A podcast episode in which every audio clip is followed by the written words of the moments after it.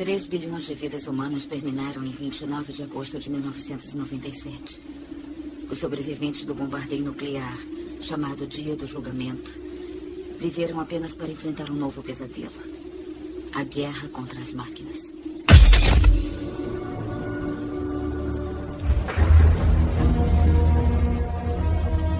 O computador que controlava as máquinas, o Skynet, enviou dois exterminadores de volta no tempo.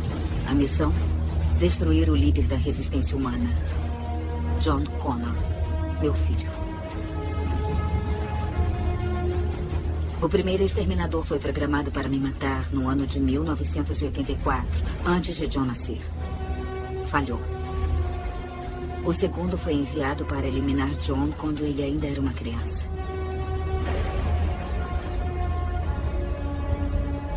Como antes, a resistência conseguiu enviar um protetor para John. Era apenas uma questão de qual dos dois chegaria a John primeiro.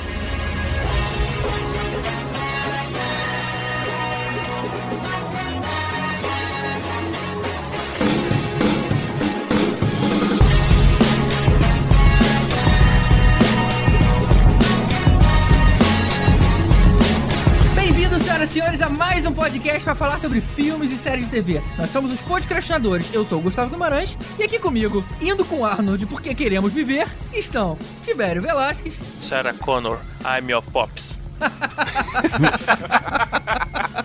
Cara, essa foi muito ruim, né, cara? eu, Veste Parente Vocês me chamam de velho? I'm old, not obsolete.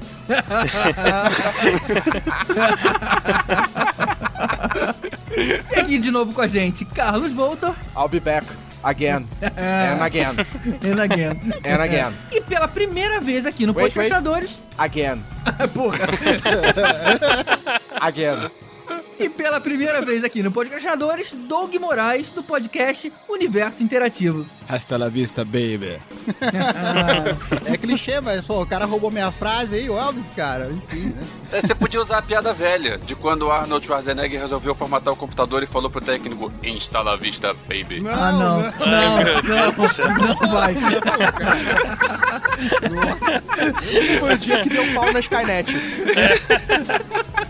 Ai, que lixo, cara. Meu Deus, cara. Chegou a hora de falar sobre a fantástica saga dos androides mais obstinados do cinema, os Exterminadores do Futuro. Vamos repassar todos os filmes e a série da saga depois dos e-mails.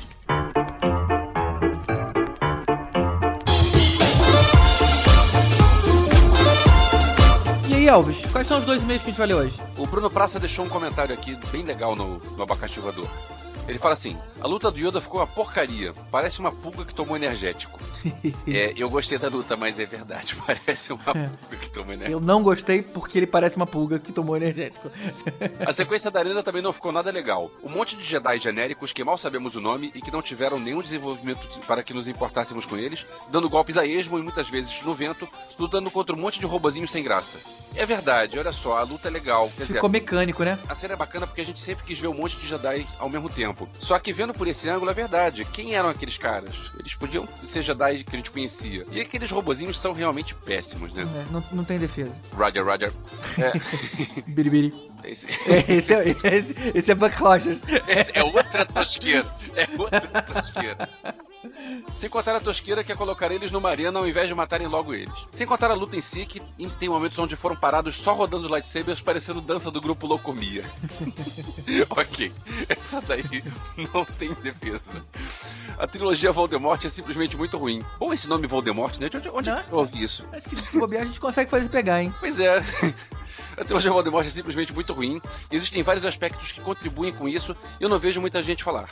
Aí ele fala de cenários artificiais, de naves pouco marcantes, de batalhas fracas, e ele fala um monte de coisa que eu concordo, menos as batalhas fracas. Olha só, a cena que abre o episódio 3 é, uma realmente, cena é. sensacional, como a gente sempre quis ver uma batalha espacial daquele jeito. Então, não concordo com ele com essa parte de batalhas, não. Agora, os cenários artificiais, naves pouco marcantes, ok. E ele fala também outra coisa que eu concordo, que é, ele reclama que os Jedi tiveram pouco tempo de tela. a gente sempre, quando a gente é fã de um filme, a gente sabe que vai ter uma continuação, a gente imagina coisas na nossa cabeça. E uma das coisas que todo mundo imaginou é como seriam esses outros Jedi. E não tiveram esses outros Jedi durante o filme, não teve desenvolvimento para eles. E isso acabou que foi um negócio ruim, porque a gente queria conhecer mais esse- esses caras, né? E daí veio o fato da gente não se importar com aquele bando de Jedi morrendo na arena. Pois é. A gente não conhecia os caras, né? Ah, dane-se, não te conheço. Que nem a tropa dos Lanternas Verdes. Tipo assim, quando tem aquelas batalhas, ah, dane-se que morreu um Lanterna Verde, não sei quem é esse cara. Pois é. É, Aí o Bruno termina assim. Pra mim, fora a trilha sonora, as únicas coisas que salvam nos três filmes são, do episódio 1, a parte visual do Darth Maul, incluindo o sabre duplo e os movimentos de luta. Realmente é muito bom aquilo. No episódio 2, nada. Putz. No episódio 3, da parte onde o Anakin Vader é picotado em diante, pois todo o resto é fraco ou falho, incluindo o duelo dele com Obi-Wan. Daí pra frente é muito bom mesmo. E mesmo assim ainda temos coisas toscas como No do Vader e a Padme morrendo de desgosto. Cara, olha só, Bruno, eu não concordo com isso não, porque eu acho que aquele fim do episódio 3, como eu já falei antes, não preciso repetir aqui, é só ouvir o que eu, o que eu comentei lá, tem tantos furos e tantas forçações de barra pro roteiro poder encaixar na trilogia clássica, que aquele fim é horroroso. Tem coisas do episódio 3 que eu salvo, tem coisas do episódio 3 que eu defendo, que são muito boas, mas o fim, não. Desculpa, dessa vez eu não concordo contigo. Concordo com boa parte do que você escreveu, mas dessa vez não. Tá certo. Valeu, Bruno. O outro e-mail é da Aline Herman. E ela manda um e-mail muito bonitinho, lá do velho continente, dizendo o seguinte. Eu tava precisando de algum estímulo pra voltar pra academia. E aí escutei o episódio anterior falando da trilogia clássica e hoje escutei o da trilogia Voldemort. Sério, muito obrigada, meninos. Assim que comecei a escutar, chorei de saudade do Brasil e quase caí da esteira algumas vezes por rir dos seus comentários. Escutar vocês aqui do outro lado do Atlântico tem sido incrível. Assim já baixei todos os outros que eu não escutei pra ficar bem marombada. Legal, Aline, que bom, que bom que você gostou. E bom, né, que pelo menos a gente te faz companhia. Você tá aí sozinha no meio da gringalhada, você consegue ouvir a gente. É, eu vou te falar que eu já fiz essa experiência de pegar um podcast e, e sair pra, pra correr. É, quando tem distâncias longas, aí, aí vale, vale ouvir. Já dei volta na lagoa que eu deu vontade de continuar, porque afinal só deu 55 minutos, então, poxa, ainda tem muita coisa pra ouvir. Tá certo. Então, obrigado, Aline, obrigado, Bruno. E quem ganhou o kit cinema da editora Aleph foi o Cristiano Lagami. E o kit que ele ganhou contém o livro Kenobi, do John Jackson Miller, o livro As Fontes do Paraíso, de Arthur C. Clarke, o bloco de anotações 2001 Odisseia no Espaço, uma introdução exclusiva do William Gibson para a edição brasileira de 30 anos do Neuromancer, uma garrafa com o manuscrito do Planeta dos Macacos e tudo numa eco bag bem bonitinha, também do Planeta dos Macacos. Muito obrigado, Cristiano. Obrigado pela participação. Ah, GG, queria aproveitar para mandar um aviso. Eu tô comentando as estreias da semana todas as quintas-feiras é, no programa Revista 94, na Rádio Roquete Pinto. O programa vai das 10 às 11 da manhã e por volta de 10 e meia, 10 e 40 eu entro no ar, ao vivo, para comentar as estreias da semana. Bacana. E qual é o- a frequência? Rádio Roquete Pinto é no dial 94.1 FM. Do Rio de Janeiro, né? Claro. Isso, Rio de Janeiro. Todas as quintas estamos lá. Beleza. E quem não conseguir ouvir você no rádio, porque tá fora do Rio de Janeiro, como é que faz? Olha, se tiver online na hora, a rádio tem é, a opção de, de escutar pelo site da Rocket Pinto, então é só entrar lá no, no Google Rocket Pinto e consegue ouvir ao vivo. Quem não conseguir, eu vou dar um jeito de colocar as gravações dos programas no Abacaxi Voador. Na quinta-feira eu tenho o meu post semanal de alguma crítica da semana. Eu coloco uma gravação dos comentários sobre as estreias todas. Beleza. Então é isso, gente. Manda um e-mail lá pro podcastinadores.gmail.com Manda um like lá no facebook.com barra podcastinadores ou deixa um e-mail aqui no abacaxivoador.com.br Vamos seguir então agora com o nosso especial da saga Exterminador do Futuro.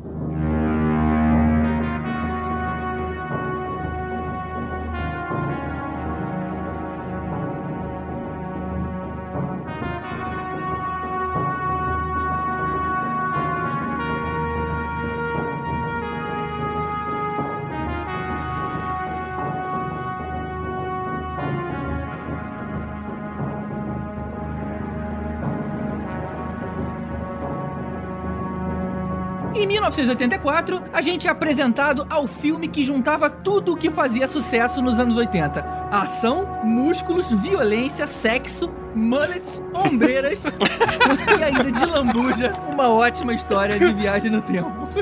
E cabelos armados com aqueles penteados dos anos 80. É, cara, Pigmaleão na área, velho. E o Arnold já tava viajando no tempo antes do Marty McFly. É, aí tá vendo É só? verdade. É Um verdade ano antes. mesmo. Um ano antes. O problema é só a quantidade de paradoxos que a gente finge que não importa, né, cara? Senão a gente não curte o filme. É, Na verdade, o filme não é um paradoxo. O primeiro filme, a princípio, ele é uma coisa fechada. Pois é, o primeiro filme, como algo fechado, não me incomoda, não. Depois, com os outros filmes, é que começa a ter umas coisas meio esquisitas, mas a gente chega lá. É, tem o paradoxo claro da questão do, do cara que volta, né? E aí, como é que seria o John Connor se não fosse o Reese? Então, mas isso É, aí já é. não- é, é o paradoxo fechado da história deles. Sempre vai Pois haver é. a guerra, porque o, o Reese sempre tem que voltar pro John Connor sempre poder existir, pra poder mandar ele de volta. O único problema disso é que não tem um início pro loop. Porque assim, Exatamente. é, como é que, que- Como foi o início? Quando foi a primeira vez que o Clarice voltou pro John Connor nascer? Por outro lado, é, esse teorema, não sei se é teorema de viagem no tempo. Esse Eles teorema de de viagem no tempo. paradoxo do avô, né? Que você volta no tempo, mata seu avô. Como é que então, se você nasceria pra voltar no tempo pra matar seu avô, é o inverso do paradoxo do avô. Sim. Isso, na verdade, É. você, pra- pra ter o ponto inicial, você teria que ter uma viagem Já no tempo. É. Se, se a gente levar em consideração que o tempo é uma coisa que só nós sentimos, que o tempo na verdade não não pode não existir e ser tudo uma coisa linear, existindo tudo ao mesmo tempo,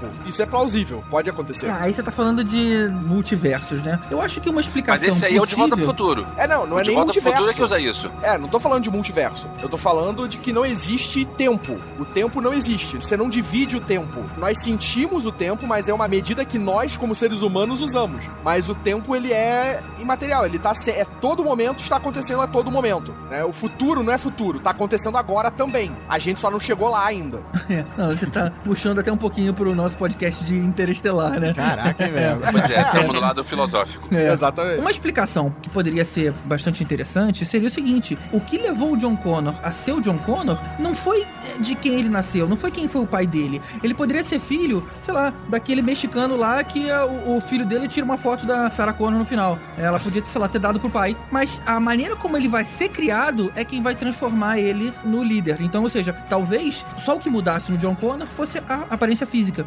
Toda a característica dele que levou a ser líder, eh, talvez ele já tivesse da mãe. Aí entra aquela questão: como é que a mãe dele, naquele primeiro loop de tempo, teria ensinado ele como derrotar as máquinas? Porque a princípio ele derrota as máquinas porque ele já conhece as Que máquinas. ele voltou, né? É verdade, é verdade. É, seria pouco tempo também, né, cara? Ele aprender tudo isso, É, né? eu acho que assim, é aquela questão who cares? O filme é maneiro pra caralho. Exatamente. Então, É, é aquela coisa, é o loop de roteiro, é, é a coisa da.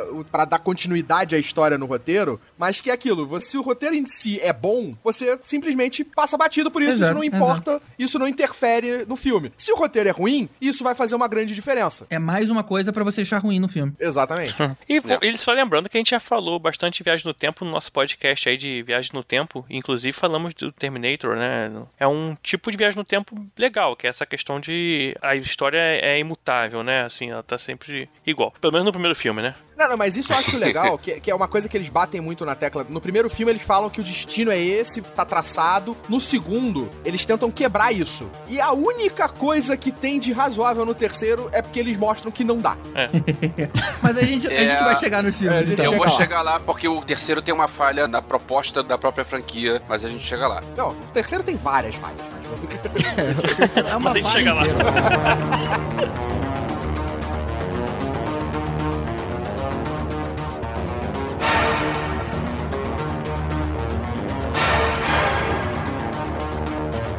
inteira. Em 1984, a gente tem o primeiro filme da saga Exterminador do Futuro 1.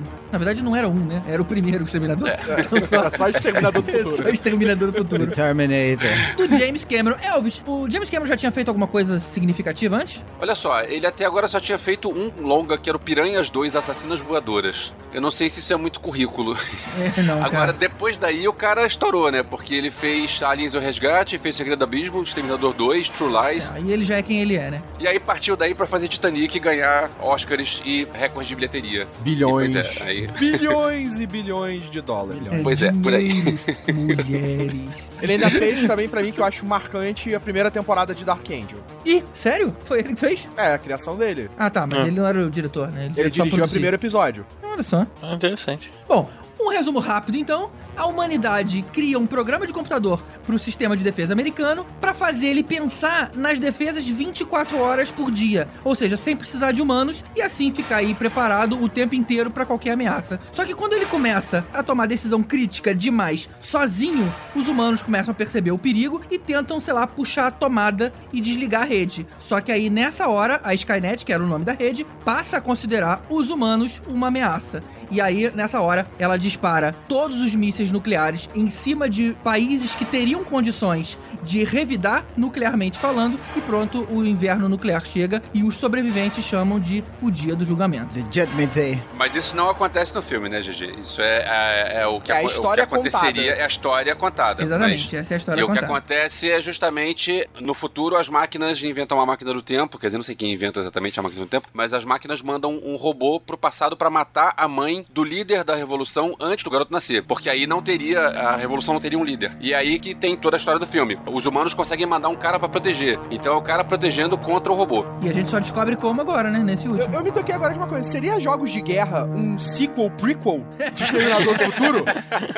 É exatamente a mesma coisa. É um computador que estão querendo ativar pra controlar o sistema de armas nucleares americanas, que não fazendo um teste de guerra decide que pra Uni não tem como ganhar. Então o único jeito de ganhar é exterminar tudo. É exatamente a mesma coisa. Só que eles não vão procurar o, o Connor, eles vão procurar o Professor Falken.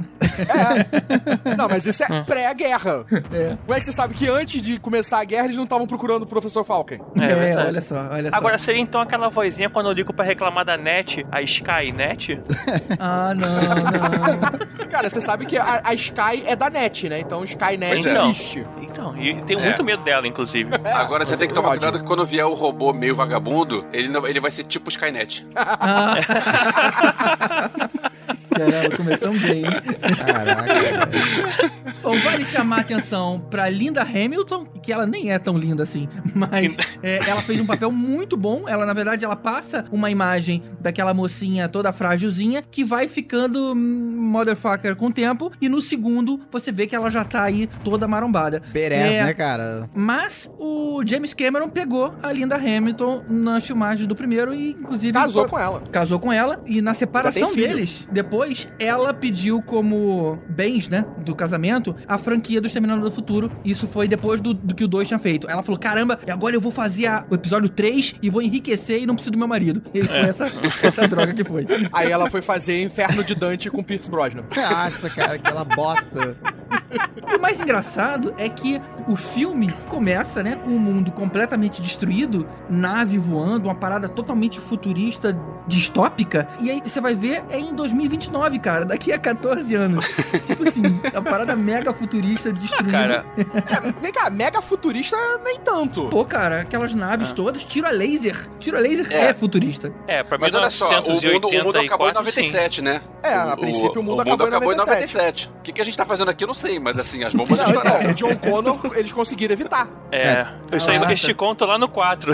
no, no 5, não, eles te contam lá no 5, né? No 2 já tinham evitado. É. Então, tipo, o 2 evitou. Até quando não se sabe. É, não, na verdade é o seguinte, a cada filme e a cada, não só filme, série também isso aconteceu, a cada nova experiência que a gente tinha, a data do, do Armagedon ia mudando, porque eles iam impedindo, só que, ah, não, mas ela vai se construir de alguma forma depois, só atrasou um pouquinho. E aí estouraria, mas os caras impedem de novo, então vai sempre empurrando com a barriga. Exatamente. Eles prorrogavam só, né, cara, o fim do mundo. Né? É, o que na verdade no primeiro filme não prorrogam, né? Eles só garantem a vitória do futuro impedindo que a Sarah Connor seja morta. Ah, cara, eu só mato o Arno, só e já era. Não tem, não, não tem mais muita coisa, né? Tipo, no 1. É, exatamente, eles simplesmente fazem ela sobreviver. Porque a princípio, no primeiro, que eles falam? Que o John Connor, a humanidade tá ganhando a guerra. E a Uhum. última arma das máquinas foi enviar o Arno, né, o T-800, pro passado pra Uhum. evitar que John Connor nasça. Então, tipo, essa era a last chance of the machines, era a última chance das máquinas de evitar isso. Vale dizer que o Schwarzenegger era um nome pouco conhecido na época. Ele eh, tinha feito Conan, de filme com papel principal só tinha feito os dois Conan. É um de 82 e outro de 84, mesmo ano do Exterminador. Ele deu uma entrevista há pouco tempo no Rio. Ele falou que o. Que nós estávamos lá, né? que nós estávamos lá. Ele falou que o James Cameron gostava da voz dele porque ele dizia: Cara, você tem que falar I'll be back, porque parece um robô e ninguém mais no mundo vai vai falar. Ele, cara, não parece um robô, é sotaque de alemão. e aí ele falou: Não, não, não, não é sotaque, não, é o seu jeito de falar. Você fala I'll be back. E 5 milhões de pessoas vão falar e não vai ficar tão legal quanto você falando. Então, assim, ele pegou esse jeito, esse, sotaque forte que ele tinha E e essas características que atrapalhariam o início de uma carreira de ator, que é um cara muito grande, muito forte, com um sotaque muito forte, com um nome muito difícil de se falar, né? Arnold Schwarzenegger. E ele pegou tudo isso e conseguiu é, virar um grande nome em Hollywood e depois até entrou pra política. Mas assim, eu diria que esse filme foi o primeiro grande passo da carreira do Schwarzenegger. É, até porque o nome dele foi um empecilho. Até no, acho que no primeiro dos primeiros filmes que ele fez nos Estados Unidos, eles tinham chamado ele de Arnold Strong. É, verdade, Arnold Strong. É, o Hércules em Nova York, né, cara? Foi um filme que ele fez também em 1969, cara. E a própria Linda Hamilton também não era ninguém, né? Eu sei que depois desse filme, ela foi fazer aquela série, A Bela e a Fera. Você lembra que passava na Globo? Sim, sim. Uhum. E a, É, e ela voltou a ser ninguém, né? e a Fera era o Ron Perlman. o Hellboy. É o Hellboy. É, ela ficou muito voltada pra TV. E basicamente continuou fazendo isso. Ela teve papéis pequenos em filmes de não muita expressão. É, é. Eu acho que o protagonista dela grande, assim, que eu me lembro, foi o próprio Inferno de Dante. É, exatamente, isso que eu ia lembrar. Não, não né, fez nada mais Pierce que isso. né? Brosnan. É. É, um filme total sessão da tarde, né, cara, esse filme. É. E não podemos esquecer do Bill Paxton no filme, né? Isso. Ah, sim, ele lá no começo, né? Ele É, um Ele é um né, dos punks, ele é um dos ele é um dos punks. punks, cara. Nossa, tipo, deu nó, né, na minha cabeça aquilo, cara. Muito bom, cara, muito bom. O Lance Henriksen tem um papel grande também. Não sei se o Lance Henriksen já era alguém conhecido na Quem era época. ele? Era o Reese? Não, não, não. Lance É o Ele é um cara. detetive lá, né? É o, é, é o policial. policiais. Ah, cara, não, é o cara do Millennium, né? É, É. Uhum. Sim, sim, é. ele era o- um dos policiais lá, investigadores principais. É, se bobear, deve ter sido o primeiro que ele fez. Não, não, não. Não, ele não, tava ele é bem mais Piranhas 2, velho. olha Ele só. era velho, né? Ele tava no contato imediato do terceiro grau, ele já, É, não, ele já, tinha tava- uma carreira formada. Já, tinha era- uma carreira. Tudo bem que ele ficou mais famoso depois, mas ele já tinha uma, uma certa carreira. Já era mais E principalmente ele fez Piranhas 2, que- também com James Cameron, né, cara? Assim, É, um, tinha porra, isso. é um dos grandes filmes da história do cinema. Você pode pegar que todo mundo que participou de Piranhas 2 teve uma carreira meteórica. Caiu lá longe e não levantou mais. se desintegrou, né? Caiu e se desintegrou. o, o Michael Biehn, não sei como é que se pronuncia isso, é outro que a carreira dele tá que nem a da Linda Hamilton, né? É, ele faz filmes Cadê do James Cameron. É amigo pessoal dele.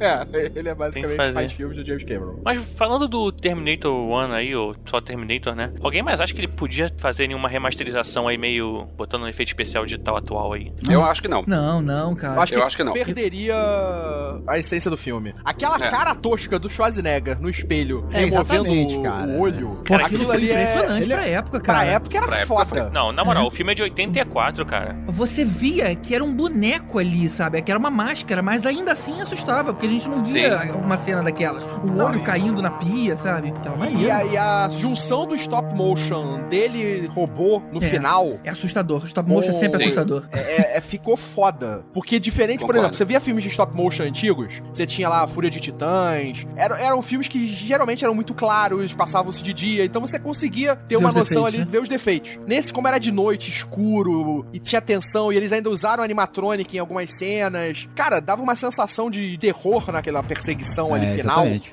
E a trilha sonora também, né, que dá um, né, tipo, dá um clima mais sombrio, né, cara? Era foda. Foda. Eu acho legal, assim, mas eu acho que esse filme, assim, pra galera nova aí, que assiste, É. assistir pela primeira vez hoje, ele vai ser, chegar a ser engraçado, porque realmente esses problemas datados, né, o fato dele ter usado até stop motion e essa maquiagem que fica, você vê que é superficial, isso, assim, você perde um pouco, né, cara? Olha, eu acho que seria engraçado, mas não por isso. Porque as pessoas hoje já sabem que o Exterminador é uma máquina que não morre nunca. Mas pra gente ali na hora, vendo aquele filme pela primeira vez, que tipo assim, o Schwarzenegger é explodido num caminhão de fogo e de repente sai aquele esqueleto ali vivo, assim, caramba, o cara não morreu com essa mega explosão. Aí depois começa a perseguir os dois e o Kyle Reese coloca uma bomba no meio das engrenagens do corpo dele e explode. E aí dá aquele clima de ah, agora acabou. E o bicho vai, aquele cotoco atrás dela, cara. Só faltou ele pegar um skate e ir atrás dela, sabe? É tipo o Chuck, né, cara?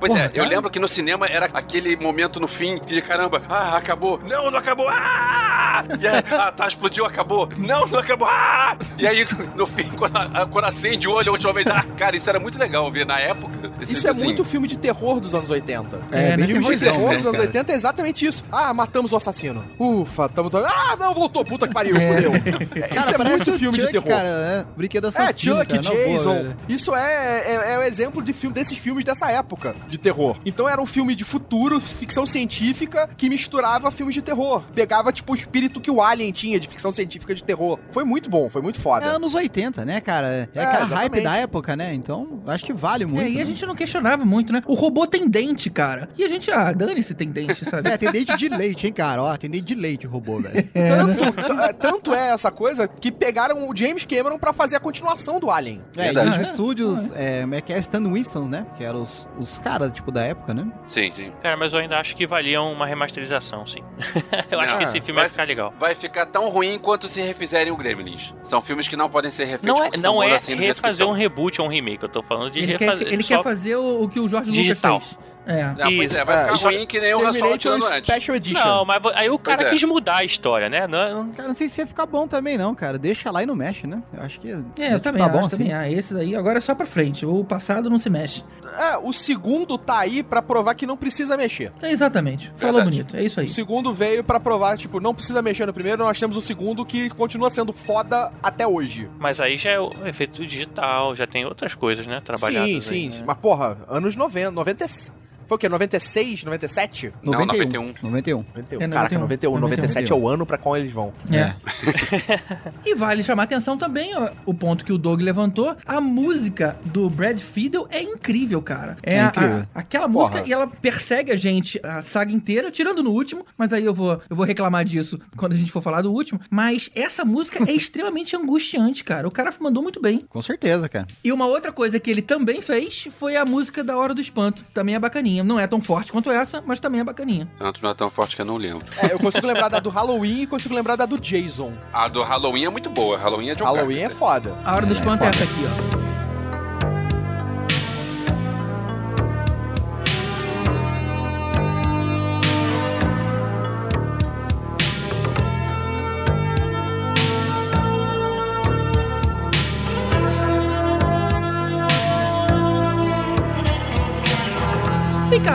Acharam esquisito o exterminador ele tinha que consultar uma lista telefônica? Tipo assim, beleza que ele não sabe qual é a Sarah Connor. Mas, porra, ele já era pra saber pelo menos o endereço delas, né, cara? Pô, É. cara, ele mata três Sarah Connor antes, né? Ou duas, né?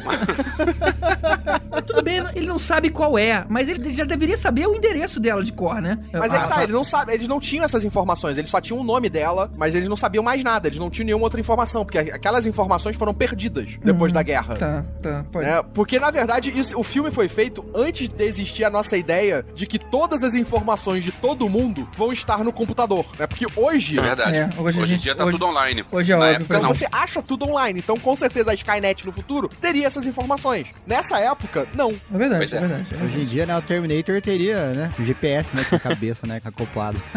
É, não, ele Essa até bem, tinha, provavelmente tinha, porque ele ia direto pros lugares fácil. Mas ele tinha que ver o endereço, ele não sabia onde estavam as Sarah Connors, tanto que ele tinha que pro- matou várias até ir as- da certa. O próprio John Connor, ele não manteve essa informação, né? Ele só tinha as fitas delas e uma foto. Ele não tinha mais nenhuma informação sobre a mãe Exatamente, dele. Então, não assim, tinha mais nada. ele fez isso meio escondido mesmo, propositalmente pra não, não saberem tal, alguma coisa nesse sentido. Eles falam até depois. E sobre tecnologia, cara, o que eles falam assim é que depois que teve a guerra, né, o julgamento final, a tecnologia ela não avançou, né? Então, assim, quando o primeiro filme lá dizia que o fim do mundo aconteceria em 97, é como se a tecnologia ali parasse e não tivesse nada de novo. Mas é mais um motivo pra não ter carros voadores, por exemplo, aquelas naves, tiros Exatamente. lasers. Não, mas Não, as sim, mas- naves, isso tudo pode ter sido uma tecnologia que os, as máquinas evoluíram. É. As máquinas desenvolveram. Porque a, a- a tecnologia que os humanos desenvolveriam parou. Mas as máquinas Sim. passaram a crescer daquele ponto. Então, assim, você não pode pensar que, por exemplo, é, toda informação estaria conectada, porque se acontecesse isso em 97, muita informação não estaria ali, entendeu? Então, assim, é, o,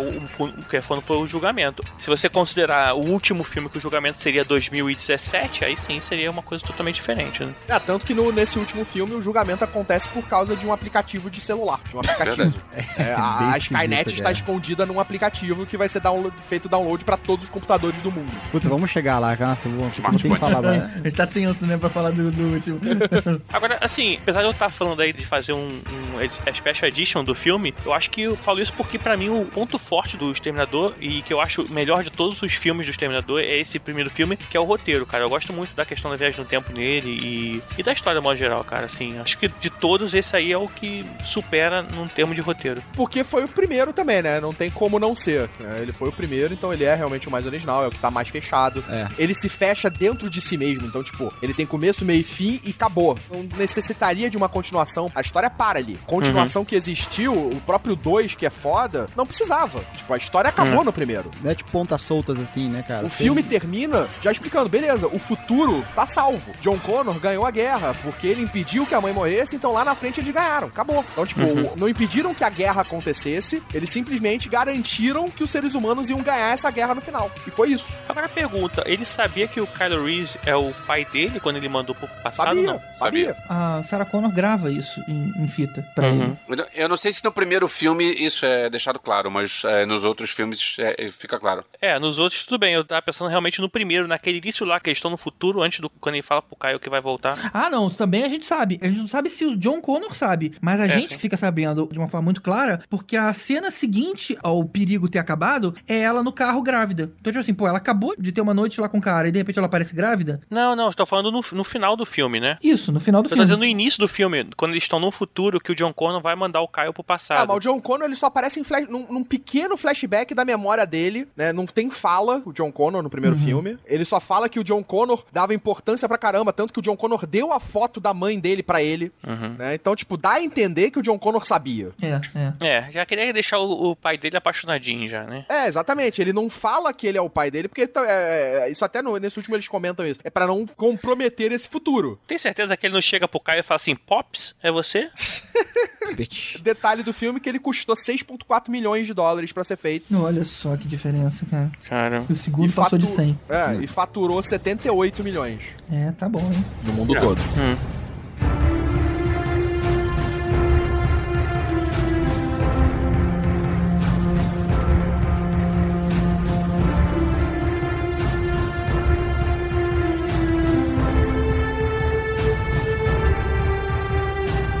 E aí, depois do sucesso que fez o primeiro, em 91, James Cameron vem com filme mais caro da época, que foi O Exterminador do Futuro 2. Judgment Day. Exatamente. Foi o primeiro filme na história do cinema a bater a marca dos 100 milhões 100 de dólares milhões de, de dólares. produção. E rendeu 520 milhões, ou seja, Esse tá foi bom. o primeiro filme do James Cameron que ele estourou orçamento e o primeiro filme do James Cameron que ele ficou em primeiro lugar na bilheteria mundial. Olha Esse só, filme- é, pra começar a falar desse filme, eu sou muito fã desse filme, eu gosto muito, eu revi agora, ele é assim, é muito bom mesmo. Só que eu tenho uma implicância básica com esse filme, que é o seguinte: quando uma franquia propõe uma regra, eu acho interessante que essa franquia siga essa regra que eles mesmos propuseram. No primeiro filme, pra você botar uma máquina dentro da máquina do tempo, pra você botar um robô, você precisa envolver ele com carne humana, porque tem aquele papo de que você não pode mandar só o metal.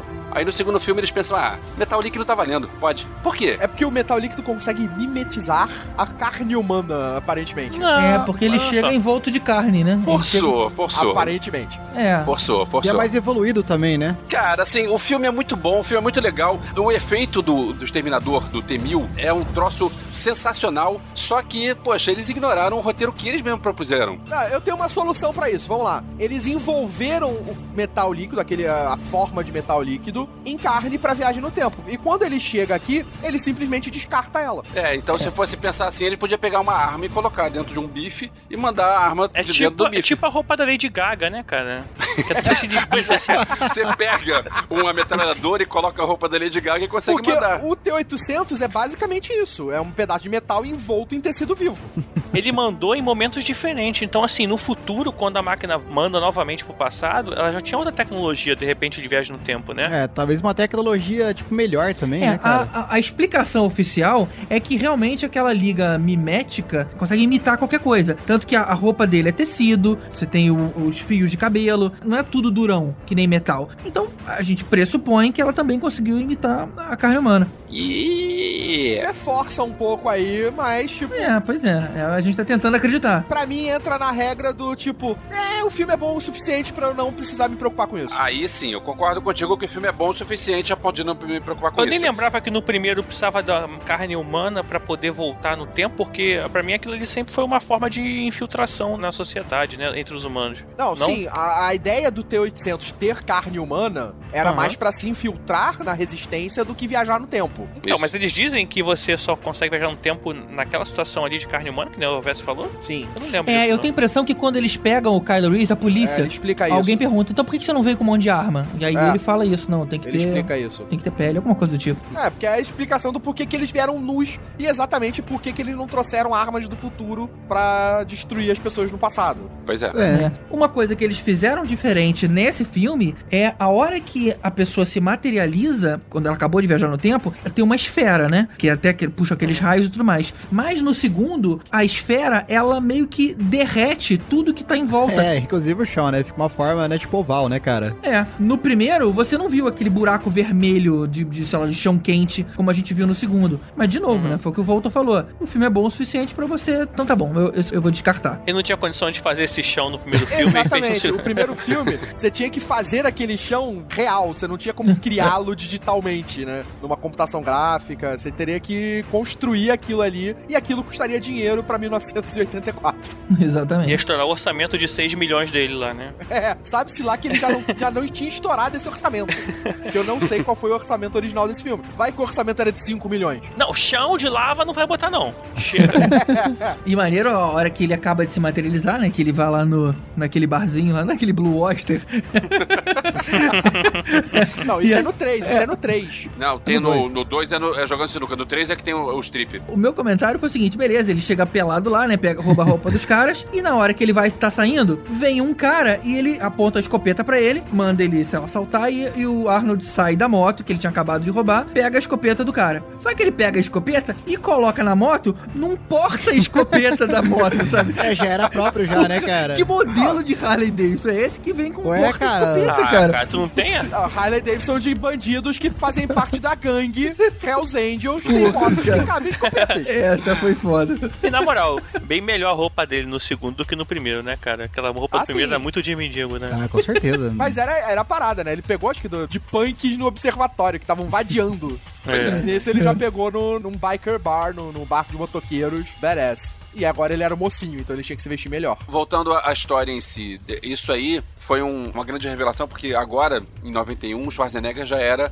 é, um nome famoso como um grande Astro de ação, né? Astro de ação. E assim, o cara tinha que ser mocinho agora, né? Então vamos mudar e vamos colocar um outro exterminador pra ser o, o vilão. E ele vai ser o exterminador, o modelo antigo, que vai voltar pra ser o mocinho. E essa foi uma excelente sacada, né, cara? Sim. O, o fato Sim. deles terem lembrado que a mão do cara ficou presa na prensa e que alguém ia pegar aquela liga alienígena, digamos assim, e tentar estudar em cima é muito real. Ninguém pensou nisso na época. Pô, isso deu um gancho incrível pra história seguir. Sim. Como assim ninguém pensou nisso na época? Os roteiristas da- dos dois filmes pensaram nisso. Entre eles, o James Cameron. É, mas o meu ponto é o seguinte: eu duvido que isso tenha parado aí de propósito. Aquilo simplesmente era aquela maneira de terminar filme dos anos 80 que ninguém se importa com nada real. Não, eu acho que foi mais uma coisa, tipo, não, não existia essa, a Isso, ideia de uma essa continuação em preocupação, nenhum né? momento. É a preocupação com uma continuação. Então, tipo, não foi pensado em colocar ali pra deixar um gancho pra uma continuação. Mas já que estava ali a gente vai fazer uma continuação, beleza, vamos usar. É isso Mas aí. com certeza não foi pensado pra isso. E uma outra coisa que a gente nem podia supor, quando a gente soube que ia ter a, a continuação,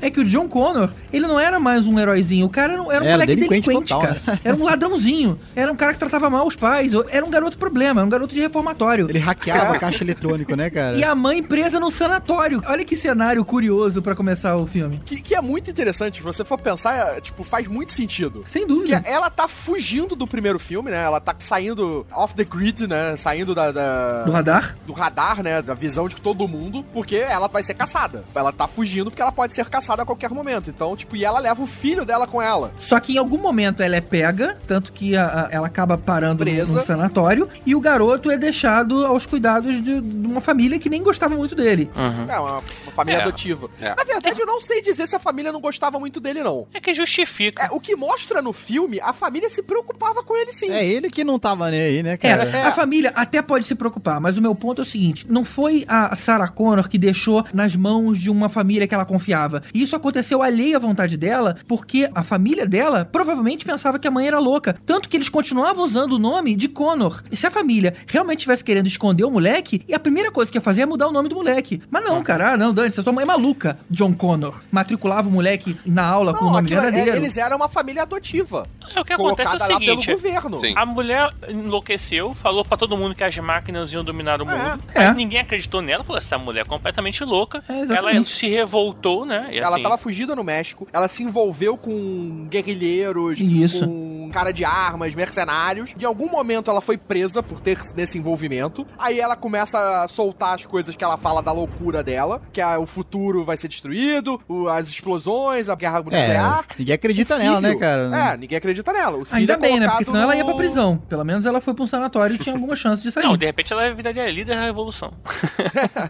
O filho é mandado pro reformatório, não, é mandado pra um foster care, pro serviço é? social. né? E é colocado numa família. E aí ele fica revoltadinho porque faz sentido. O moleque lá, É, né? Não ele tem se pai, não Tá sem a mãe mãe, dele, a né, mãe é cara? maluca. Ele não sabe, ele não confia na mãe, né? Ele acha que a mãe Ele é não maluca. acredita na mãe, é É. verdade. É que ele fala ainda, né? Minha mãe é louca e tal, que ele conta, né? Tipo lá pro amigo dele lá É, de Pigmaleão. aque- aquele casal que tava tomando conta dele, não era um casal filha da puta que tava sacaneando ele, que, tipo, não ligava pra ele. Eles se importavam com ele. Não, ele ele tinha as coisas dele. mimadinho, mimadinho. É, exatamente. Ele era um garoto mimado. Nenhum momento eles tratam ele mal no filme inteiro. A mulher o tempo inteiro tá preocupada com ele. Diogo, o que, que você tá fazendo? É o que, que verdade, você é tá se é metendo? verdade. E eu Né, acho tipo- que ele foi o primeiro emo da história, porque ele tinha aquele cabelinho assim. eu não, eu não- não lembro de outro, cara. Ele não era emo porque ele ouvia Guns N' Roses, caramba. É, ele Ah, era tá roqueiro, ele era punk rock. Era o que é. tinha pra época, né, Punk cara? rock nessa Tá bom. época. É, exatamente. Aliás, vale Era tipo dizer, grunge. vale dizer que o, o Schwarzenegger participou do videoclipe do Guns N' Roses, do, É, dessa e o música. Kubimai, né? Do Sim. You Could Ah, Be Mine. legal. É, na verdade, na estratégia de lançamento do filme, eles tentaram colocar tudo que tava causando na época, né? E Guns N' Roses estava no auge. Tava pra lançar o Your Illusion, tava assim, bombado pra caramba, e aí bota os caras lá e bota a, música na trilha sonora e bota o Schwarzenegger no videoclipe, o videoclipe virou o número um da, da MTV. Não, e o mais maneiro. A arma escondida dentro de um buquê de rosas. Exatamente, cara. Primeira vez que eles se encontram. Cara, verdade, porra. Cara, não tinha me tocado disso, verdade. Maneiro. Guns N' Roses. Falando da parte técnica, eu sempre curti efeitos especiais, sempre curti procurar como os efeitos especiais são feitos e tal. Então, na época que isso foi lançado, era novidade você ter o personagem digital, né? Aquele negócio do cara virar o líquido e depois voltar a ser o, o humano. Na verdade, o James Cameron começou com algo parecido com isso no Segredo do Abismo. E ele desenvolveu o efeito especial pra usar no Exterminador, que era aquele cara que vira líquido e depois volta a ser gente. E tem uma É, cena ele em faz isso na cena do segredo, só, a Pois cena é. do segredo do abismo, é aquela da tromba d'água Isso. entrando na plataforma. Teve uma cena em particular que explodiu minha cabeça na época do cinema e toda vez que eu vejo isso eu fico ah! Porque é uma cena que o Schwarzenegger joga o T-1000 na parede e em vez dele virar, é, assim, ele tá de costas, né? Ele tá com a cara pra parede.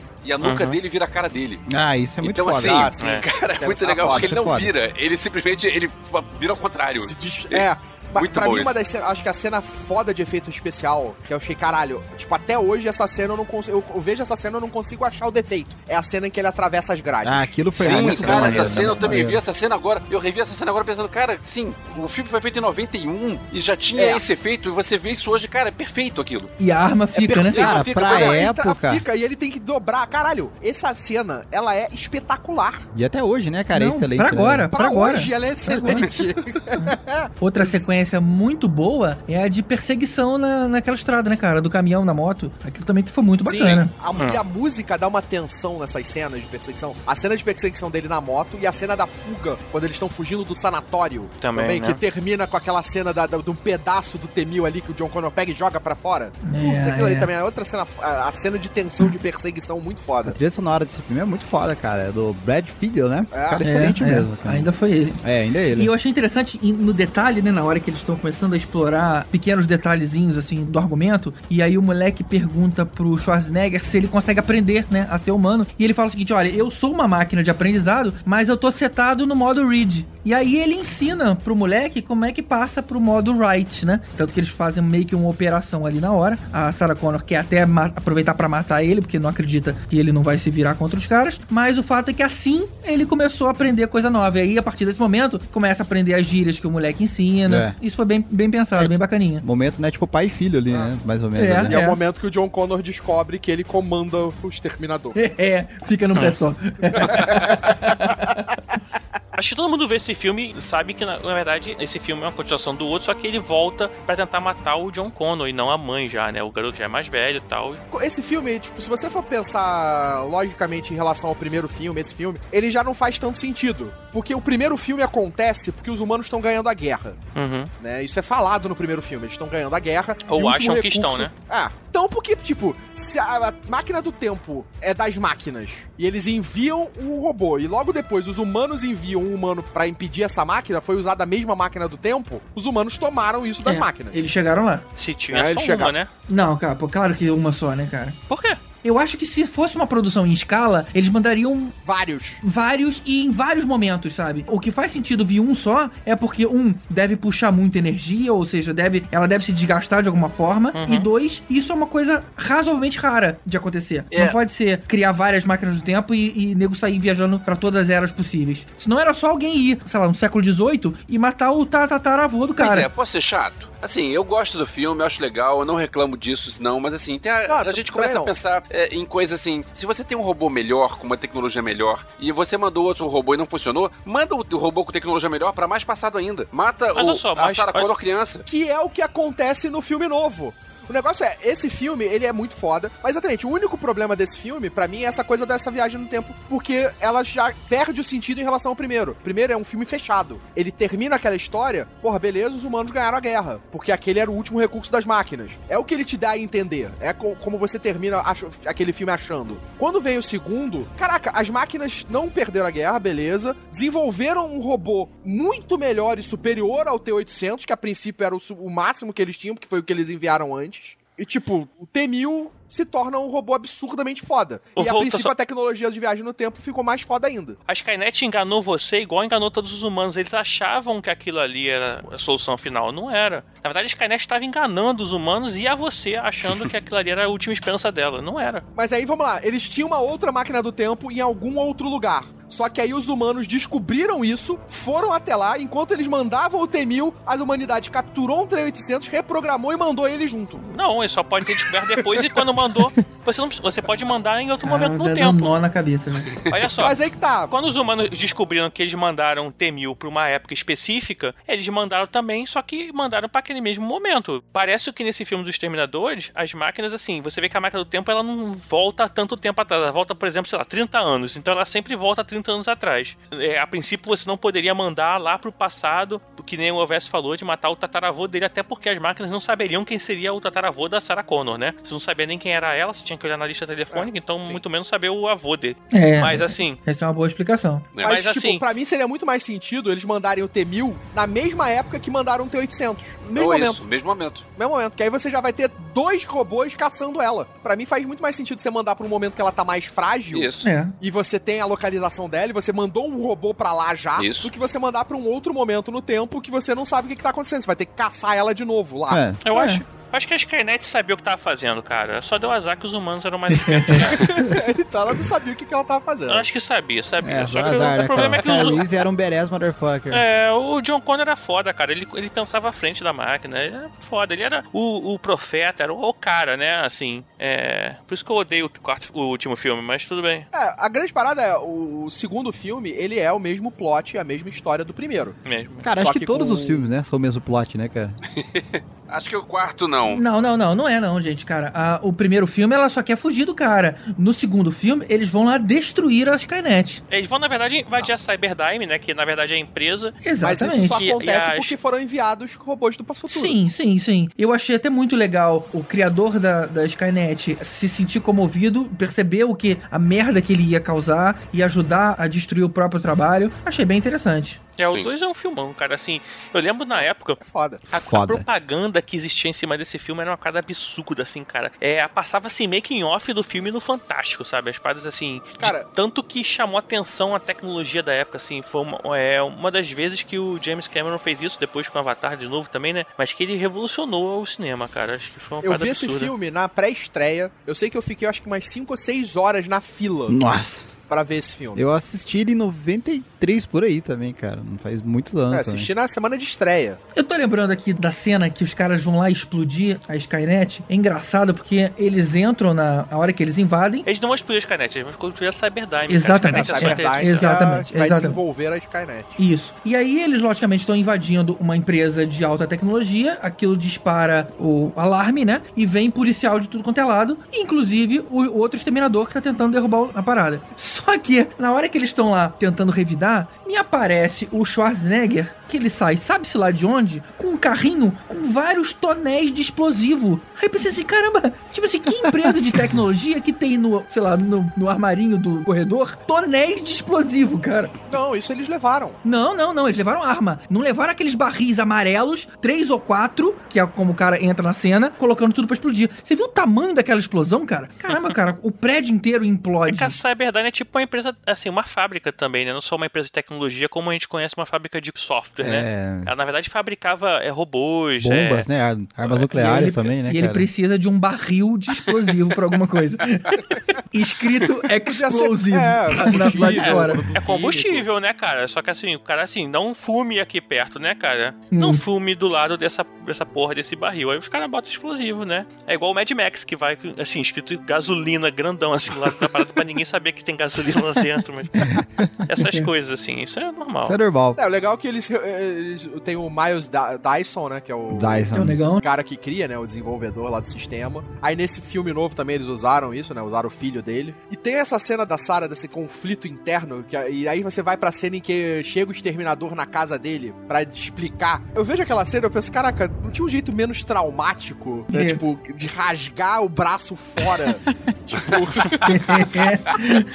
caralho, aquela cena Não, é, ele é- queria mostrar a mesma mão que o cara conhecia. É, não, É, sim, é mas legal. é que é uma, é uma cena chocante. Pois A é. versão estendida Tipo- ainda, né? Tipo, tem mais detalhes daquilo, né? Sim. Porque você não. Aquilo, você não sabe que ele é um robô. Você tá vendo um ser humano na tua frente. Você acredita que ele é um ser humano. Não, você tá vendo o Arnold, cara. Sim, mas. Não, ok. Aí você vê esse ser humano cortando o braço fora e arrancando a pele na tua frente.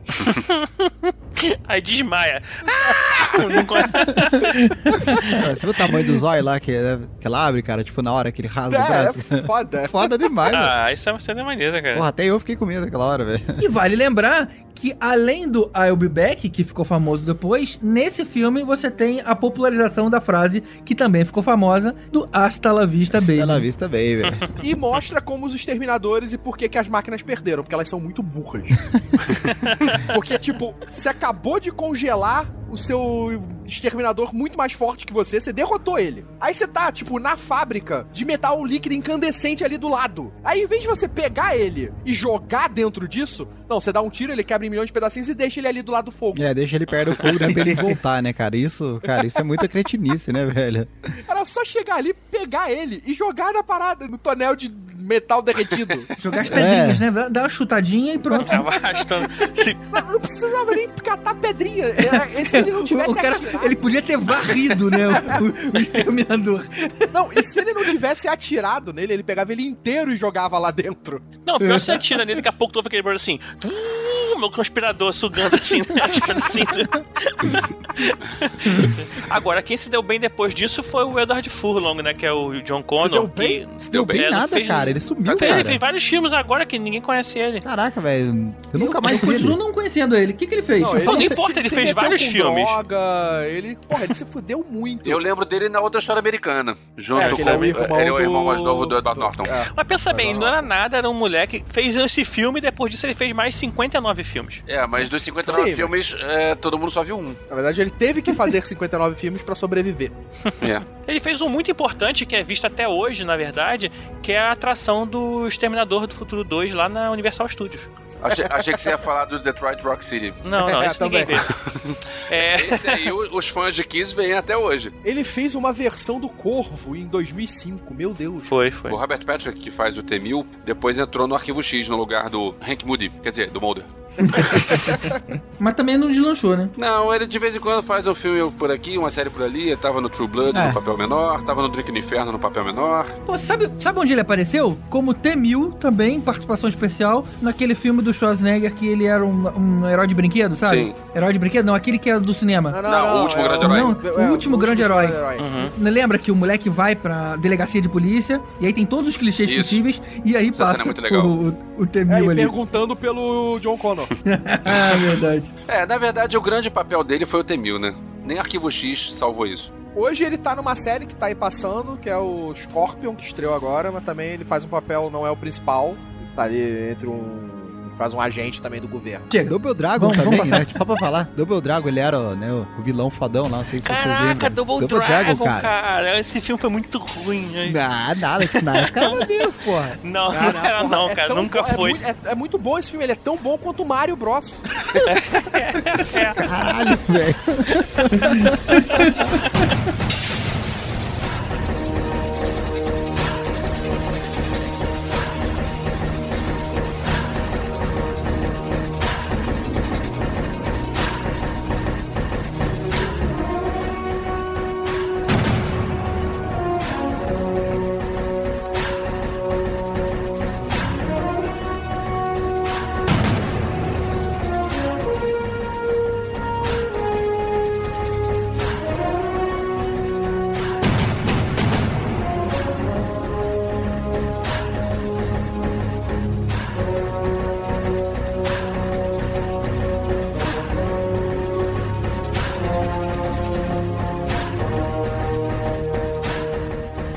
2003 veio aquele que é, a maioria das pessoas considera o pior de todos, que é o Exterminador do Futuro 3, A Rebelião das Máquinas. Não, alguém não considera?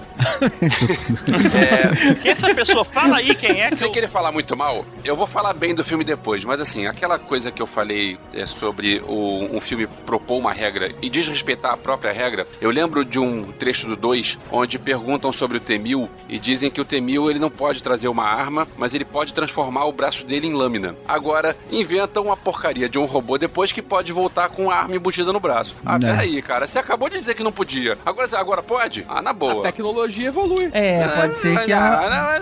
Olha lá, você vai, perguntasse pra alguém hoje, em 1984, porra, você tem aí um telefone no carro, você não pode fazer acessar a internet nesse telefone? O que, que é internet? É, é, pode, pode ter sido alguma, alguma melhoria. Não, mas vamos, vamos lá, vamos contar a história do filme, o pessoal pelo menos se situar aí. Fazer assim, os podcastinadores tá fazendo um bem pra humanidade. E alguns filmes as pessoas não precisam ver. E esse é um deles. Então a gente É. conta o máximo que a gente puder, que aí ninguém precisa ver o filme, a gente ouve a gente e acabou. É entendeu? verdade. E esse começa, depois que a Cyberdyne explodiu, a a Sarah Connor e o John, eles começaram a viver como errante. Porque eles não queriam ficar na mesma cidade muito tempo. Eles já sabiam, e agora o moleque já acredita no perigo que isso causa. Então eles ficam pulando de cidade em cidade. A mãe acaba morrendo de leucemia, isso não é mostrado no filme, mas a gente fica sabendo, isso é contado logo no início. E ele continua vivendo sozinho. Ele já percebeu o perigo que ele vive e ele não fica pulando de cidade em cidade até a hora lá que ele encontra a ex-namoradinha do colégio. Só que aí a gente começa a ver a bomba que o filme vai se tornar. não, não, não. A bomba já começa antes disso, antes A disso. bomba começa ali, né? No 97, né? Mas ok, vai lá. Quando apresentam o John Não, Connor, não, nesse filme a bomba é em 2004. cara, esse é o pior John Connor de O pior, todos. pior. É, é aquilo, como é que esse John Connor ia ser líder da resistência? Cara, mas que porra de ator que é aquele? Tipo, na boa. Não, O problema Aí- não era do ator, o ator é até Mas razoável. o cara era meio Ele bundão. faz o assassino amarelo no Sin City. é, É, isso é, o Nick Star. Mas aí me colocam uma exterminadora mulher, já chamam de TX, ou seja, aquela coisa de, ah, não vou me preocupar aí com o modelo. Vira o X, que é o. É Mas peraí, infinito. peraí, peraí, peraí. Colocar uma mulher é uma É. boa, porque afinal se volta pelado, então pelo menos que venha uma mulher, né? Ah, tá. Realmente máquina pensa assim. Só que o Arnold Schwarzenegger não é mais o T-800. Agora, ele é uma versão melhoradinha, que ele é o T-850. Ah, fala sério, né, cara? Ou muda ou não muda. O T-850 tem... veio o quê? Veio com porta USB agora? Ele nem, nem te mostra onde é a porta USB dele. Nossa, velho. Porra. Agora, olha só, tem coisa desse filme que é legal. A- Tem. Aquela se- perseguição de carro que tem um, um guindaste, um caminhão com um guindaste, Ah, essa tá vindo pela rua, é foda. destruindo tudo É. e quebrando poste, que- jogando carro pro alto. Cara, Não, aquela isso é bem cena. feito, pensa isso é que bem isso não feito. era, não era CGI, aquilo era carro sendo jogado pro alto. Essa cena é muito legal. E uma das únicas coisas boas que, que esse filme fez foi o final mesmo dos mísseis, que ele mantém a parada da imutabilidade do futuro. Você não tem como Ah, evitar a isso. guerra. Isso, eu queria Uhum. falar sobre isso. A saga Exterminador do Futuro tem aquela história do tempo é imutável, o que aconteceu vai acontecer de novo e etc. Aí chega a Exterminadora e encontra um monte de capangas lá do John Connor e mata todo mundo. Peraí, é, mudou tudo. Mudou a linha do tempo. Mudou. Aqueles lá que foram mortos antes dela achar o John Connor e a. Os, é, a os Claire da resistência. Pois é, então assim, outra vez que o filme desrespeitou a própria regra dele. Não, mas mesmo. olha só, você tá considerando que assim, você pisou na borboleta, você mudou o futuro, caso do teoria do caos, etc e tal. Na verdade, o que ele diz é que assim, os grandes eventos, os marcos na cronologia da humanidade, tudo que realmente não são alterados. Tanto que assim, a Skynet vai dominar e vai mandar aquela bomba independente de quando, mas aquela porra sempre vai acontecer, que é um marco na história, né? Uma parada muito grande, é, realmente mudaria o contínuo tempo, whatever, cara, quatro. Agora uma pessoa morrer, nada, cara. Matar soldado de resistência, Mas, soldado Tibério- é commodity pra ele. O primeiro filme mantém isso tudo redondinho. Essa é a proposta do filme. Essa é a proposta Não, da série. ele volta e mata dois Sarah Connors que não, tá, não tinha morrido, porra. Como é que você sabe que não tinha morrido? As duas Sarah Connor sempre vão morrer sempre quando voltar o Exterminador. Então, o negócio é, a única pessoa que não poderia morrer, o futuro dela tá linkado diretamente com a destruição no juízo final, é o, a Sarah Connor e o John Connor. As outras pessoas, esse futuro delas é incerto. Uhum. Até o porque único assim. que tá linkado à volta no tempo é o John Connor. Se você matar o John Connor, você ferra não só com a linha do tempo, você não cria um universo paralelo, você ferra com tudo. Porque você cria um paradoxo absurdo e o universo explode. Ele é o The One, né? É o, é É, o The escolhido. Chosen One, né, cara? Mas o, o que acontece assim, essas voltas no tempo a partir do segundo filme, na verdade, ele já faz alteração no futuro, tanto que o dia do julgamento ele vai sendo alterado, né? É. Ele passa a ser 2004, ah, eles vão destruir essa verdade, mas aí eles conseguem de outra forma é, construir lá a Skynet, construir os Terminadores. Então, assim, na verdade, essa teoria do passado inalterado é do primeiro. A partir do 2, esse passado já pode ser alterado e assim. Sim, exatamente. O primeiro filme fechadinho tá lá. É, o grande evento realmente não é sempre vai acontecer, mas a, a forma que acontece, como chegar lá, isso é alterado, sim. Exatamente isso. O primeiro filme é todo fechado. O segundo, a partir do momento que existiu o segundo filme, esquece aquela teoria do primeiro. Já alterou o futuro. Uhum. O segundo filme altera o futuro. É. E aí alterou de alguma forma que a gente não sabe. Porque em nenhum dos filmes sequentes, até eu acho que esse último, é mostrado pra gente o que que mudou nesse futuro. Como é que se chegou nesse futuro. A gente não sabe como é que o John Connor se tornou realmente o líder da resistência. Nem no Salvation mostra isso direito. E o que eu curti foi justamente essa coisa de ah, vamos entender então que não é pra mudar e eu vou proteger você. Agora a minha missão não é mais ah, ah, você tem que salvar alguém.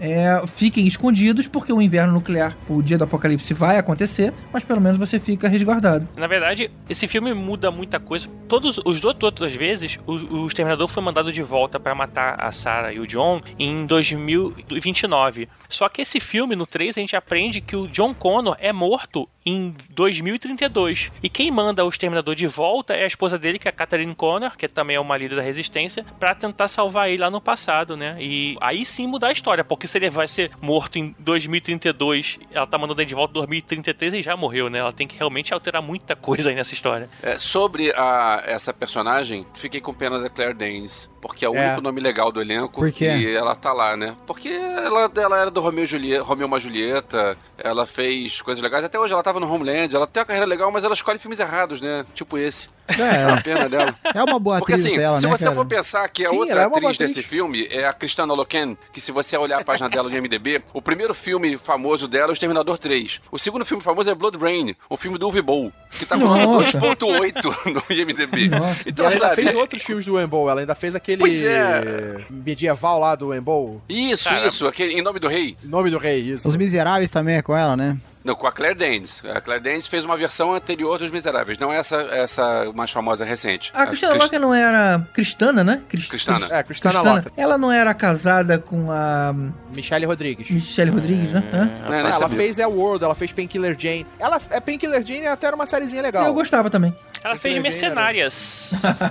Cara, Mercenárias, feminina. Mercenários é lixo demais, cara. Eu procurei, mas ainda não achei esse filme. Não, Preciso ver esse muito filme. bosta, muito bosta. Nossa, Não, Ah, mas peraí. É, você viu o elenco do filme? Tem, tem cara de ser muito ruim, tem cara Não, de ser é muito bom. muito, muito não, não, ruim, é cara. muito bosta. Não assista, cara. Não perca seu tempo. Pô, Brigitte Não, Nielsen, é Tem a Cynthia Rothrock. Cristiano Tem a Vivica. Fox. A Zoe Bell é É, maneira, olha só, Zoe Bell é maneira. Zoe Bell é maneira. Olha só, vocês ficam falando que foi muito ruim, que não deve ver. Mas, é, vocês estão incentivando eu ver se a ver, vocês não estão entendendo. É o contrário.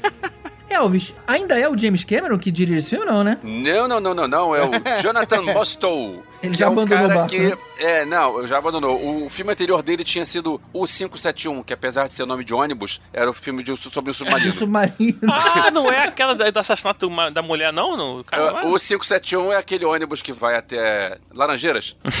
Mas não, não, é, o, é um filme sobre o submarino. Aí depois ele fez. Olha só, Substitutos é dele. Do- Breaking do- Down também é dele, cara. Olha só. Mas assim, é um cara que é assim, ele é tão relevante pra história do cinema quanto o Exterminador 3 é relevante pra história da franquia. Ai, caramba, acabou com o cara.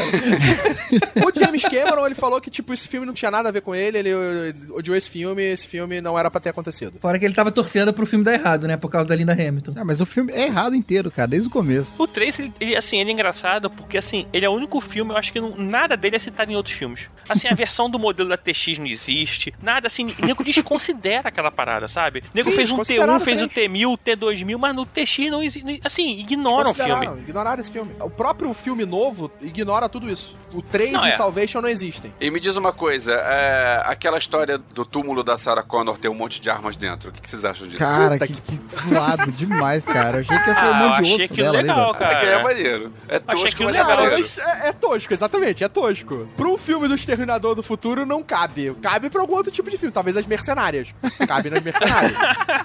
É a Ah, prova de bala o túmulo, hein, cara? pelo- pela ideia, pela proposta da, da farofa, da galhofa, é legal você ver o Schwarzenegger carregando aquele é, Caixão. aquele caixão no ombro e com a metralhadora e uma metralhadora detonando todo mundo. Agora tem uma outra, outra falha daquelas. No segundo filme, o John Connor fala: você não deve matar as pessoas. Então ele recebe o comando de não matar e tem aquele negócio de casualties zero. E aí nesse, só que dessa vez é outro exterminador, ninguém É falou outro, isso pra né? ele. Então por que que aparece que ele não matou ninguém? Ah, porque a mulher programou ele já Ou lá do então futuro vai pra não ver- matar. Ou então vai ver que esqueceram, falha de roteiro também. isso É, né? Tipo, atire no joelho somente, né, cara? Vamos Os ver, né? roteiristas desse filme, eles não gostavam da franquia Exterminador do Futuro. Ah, agora tá explicado, né? É, foi nitidamente um caça-níquel esse filme, né? Dá pra ver pelo capricho que deram. Cara, mas o capricho foi bom, você vê. Passava making off do 2, aí mostrava a evolução do T-1000, como é que o nego fez aquela parada toda. Vê o making off do Salvation, aí nego falando de é, aquele plano chicote pra poder fazer corte de cena, cara, quatro. Tu vê o, o making off do 3, é nego fazendo montagem na barriga do Arnold Schwarzenegger pra parecer que ele tá forte. Pra não parecer aquela barriga de chope dele nessa época do filme. É, Tipo, você época vê ele a não tava tecnologia malhado, pra não, que cara. foi usada, né, cara? Tipo, É, tanto putz, que. cara. Quando, quando foi que ele virou o Governator? Governator. Foi, por dessa- aí, foi, por aí, nessa é. época. Foi nessa época. Ele já tava, acho que, como governador nessa época. É, cara. Não, não, não. Ele tava, tava como governador no, no quarto filme. Deixa eu ver aqui Ah, quando Ele foi. não estava, né, como governo no quarto filme. É, GG, eu acabei de ver um detalhe aqui. Hum. É, o nome da Linda Hamilton não tá no, nos créditos como produtora. É, ela não tá nesse filme. Não, ela no vendeu os direitos. Ah, vendeu. Ela Ah, então vendeu tá. os direitos pra aquele Andrew. então a- Andrew Ca- Vajna. Andrew, sabe? é, o Vagina. É, o- os Ah, caras eu fizeram. Rambo, né? Como é que é? Olha o nome? só, ele, Michael ele foi... Cassari, Andrew Vajna. É, Andrew, Andrew Cassari, é, isso aí. É, ele foi governador de 2013 a 2011. Ah, então foi O- nesse ano, em 2003. O Cassar e o nome de. e o cara de, de nome com duplo sentido, o Vajna, que deve ser Vaina, que se fala, né? Porque afinal. Vai, né? Vaina. Eles produziram o segundo, o terceiro e o quarto. Mas eles não estavam no primeiro filme, não. Não, É, é, Se a Linda Hamilton vendeu, então ela tá nem aí. Tava pouco se fudendo se fizesse sucesso ou não o filme. Ela já é. ganhou dela. ganhou dela. É, de linda não tem nada.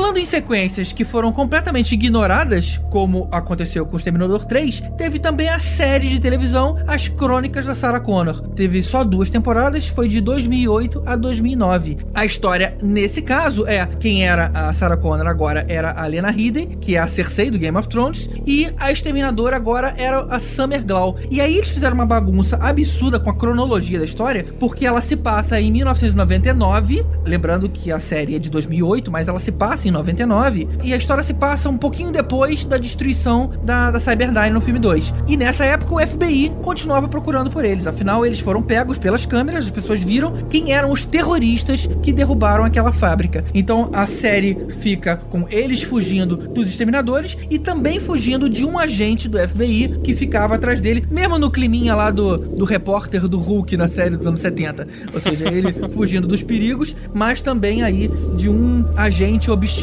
que não deixava os caras saírem. É, não, e eles descobrem que, na verdade, a destruição da Cyberdyne não foi o suficiente. Né? Que é também todo esse plot de que continuaria existindo a guerra. Então eles ainda estão atrás de destruir o, a Cyberdyne. Destruir não a Cyberdyne, mas a Skynet. É, e aí começa a vir exterminador de tudo quanto é cara, porque antigamente quando era só o Schwarzenegger, você entendia que era uma linha de montagem. Ah, eu vou pegar um outro brinquedão aqui. Mas é, agora qualquer exterminador tem cara diferente. Ah, Ah, mas isso no primeiro filme tem. Tanto que no, prim- no primeiro filme, o exterminador que eles mostram tentando invadir a base humana no futuro não é o, não é o Schwarzenegger. É verdade, é verdade, é verdade. É, na verdade, eles disso. começam a fazer experiência com humanos, né? Pra poder usar aquela roupagem, né? Pra poder transformar exatamente os infiltrators lá, né? É, mas você já tá, exterminadores. já tá falando do outro filme. Não, não tô Isso. falando do filme, não. Tô falando da história mesmo do, da, É, porque isso da acontece ideia, no né? Do. Isso acontece no quarto, no, No quarto, Salvation. desculpa, isso acontece É, no. Salvation. É. O que eu gostava dessa série, ah, uma das poucas coisas boas, era que A mostrava. Lena Headey e a Summer Glau. Eu gostava Ele gostava do Brian Austin Green porque ele é fã de... De barrado, Barra do né? Ah, não.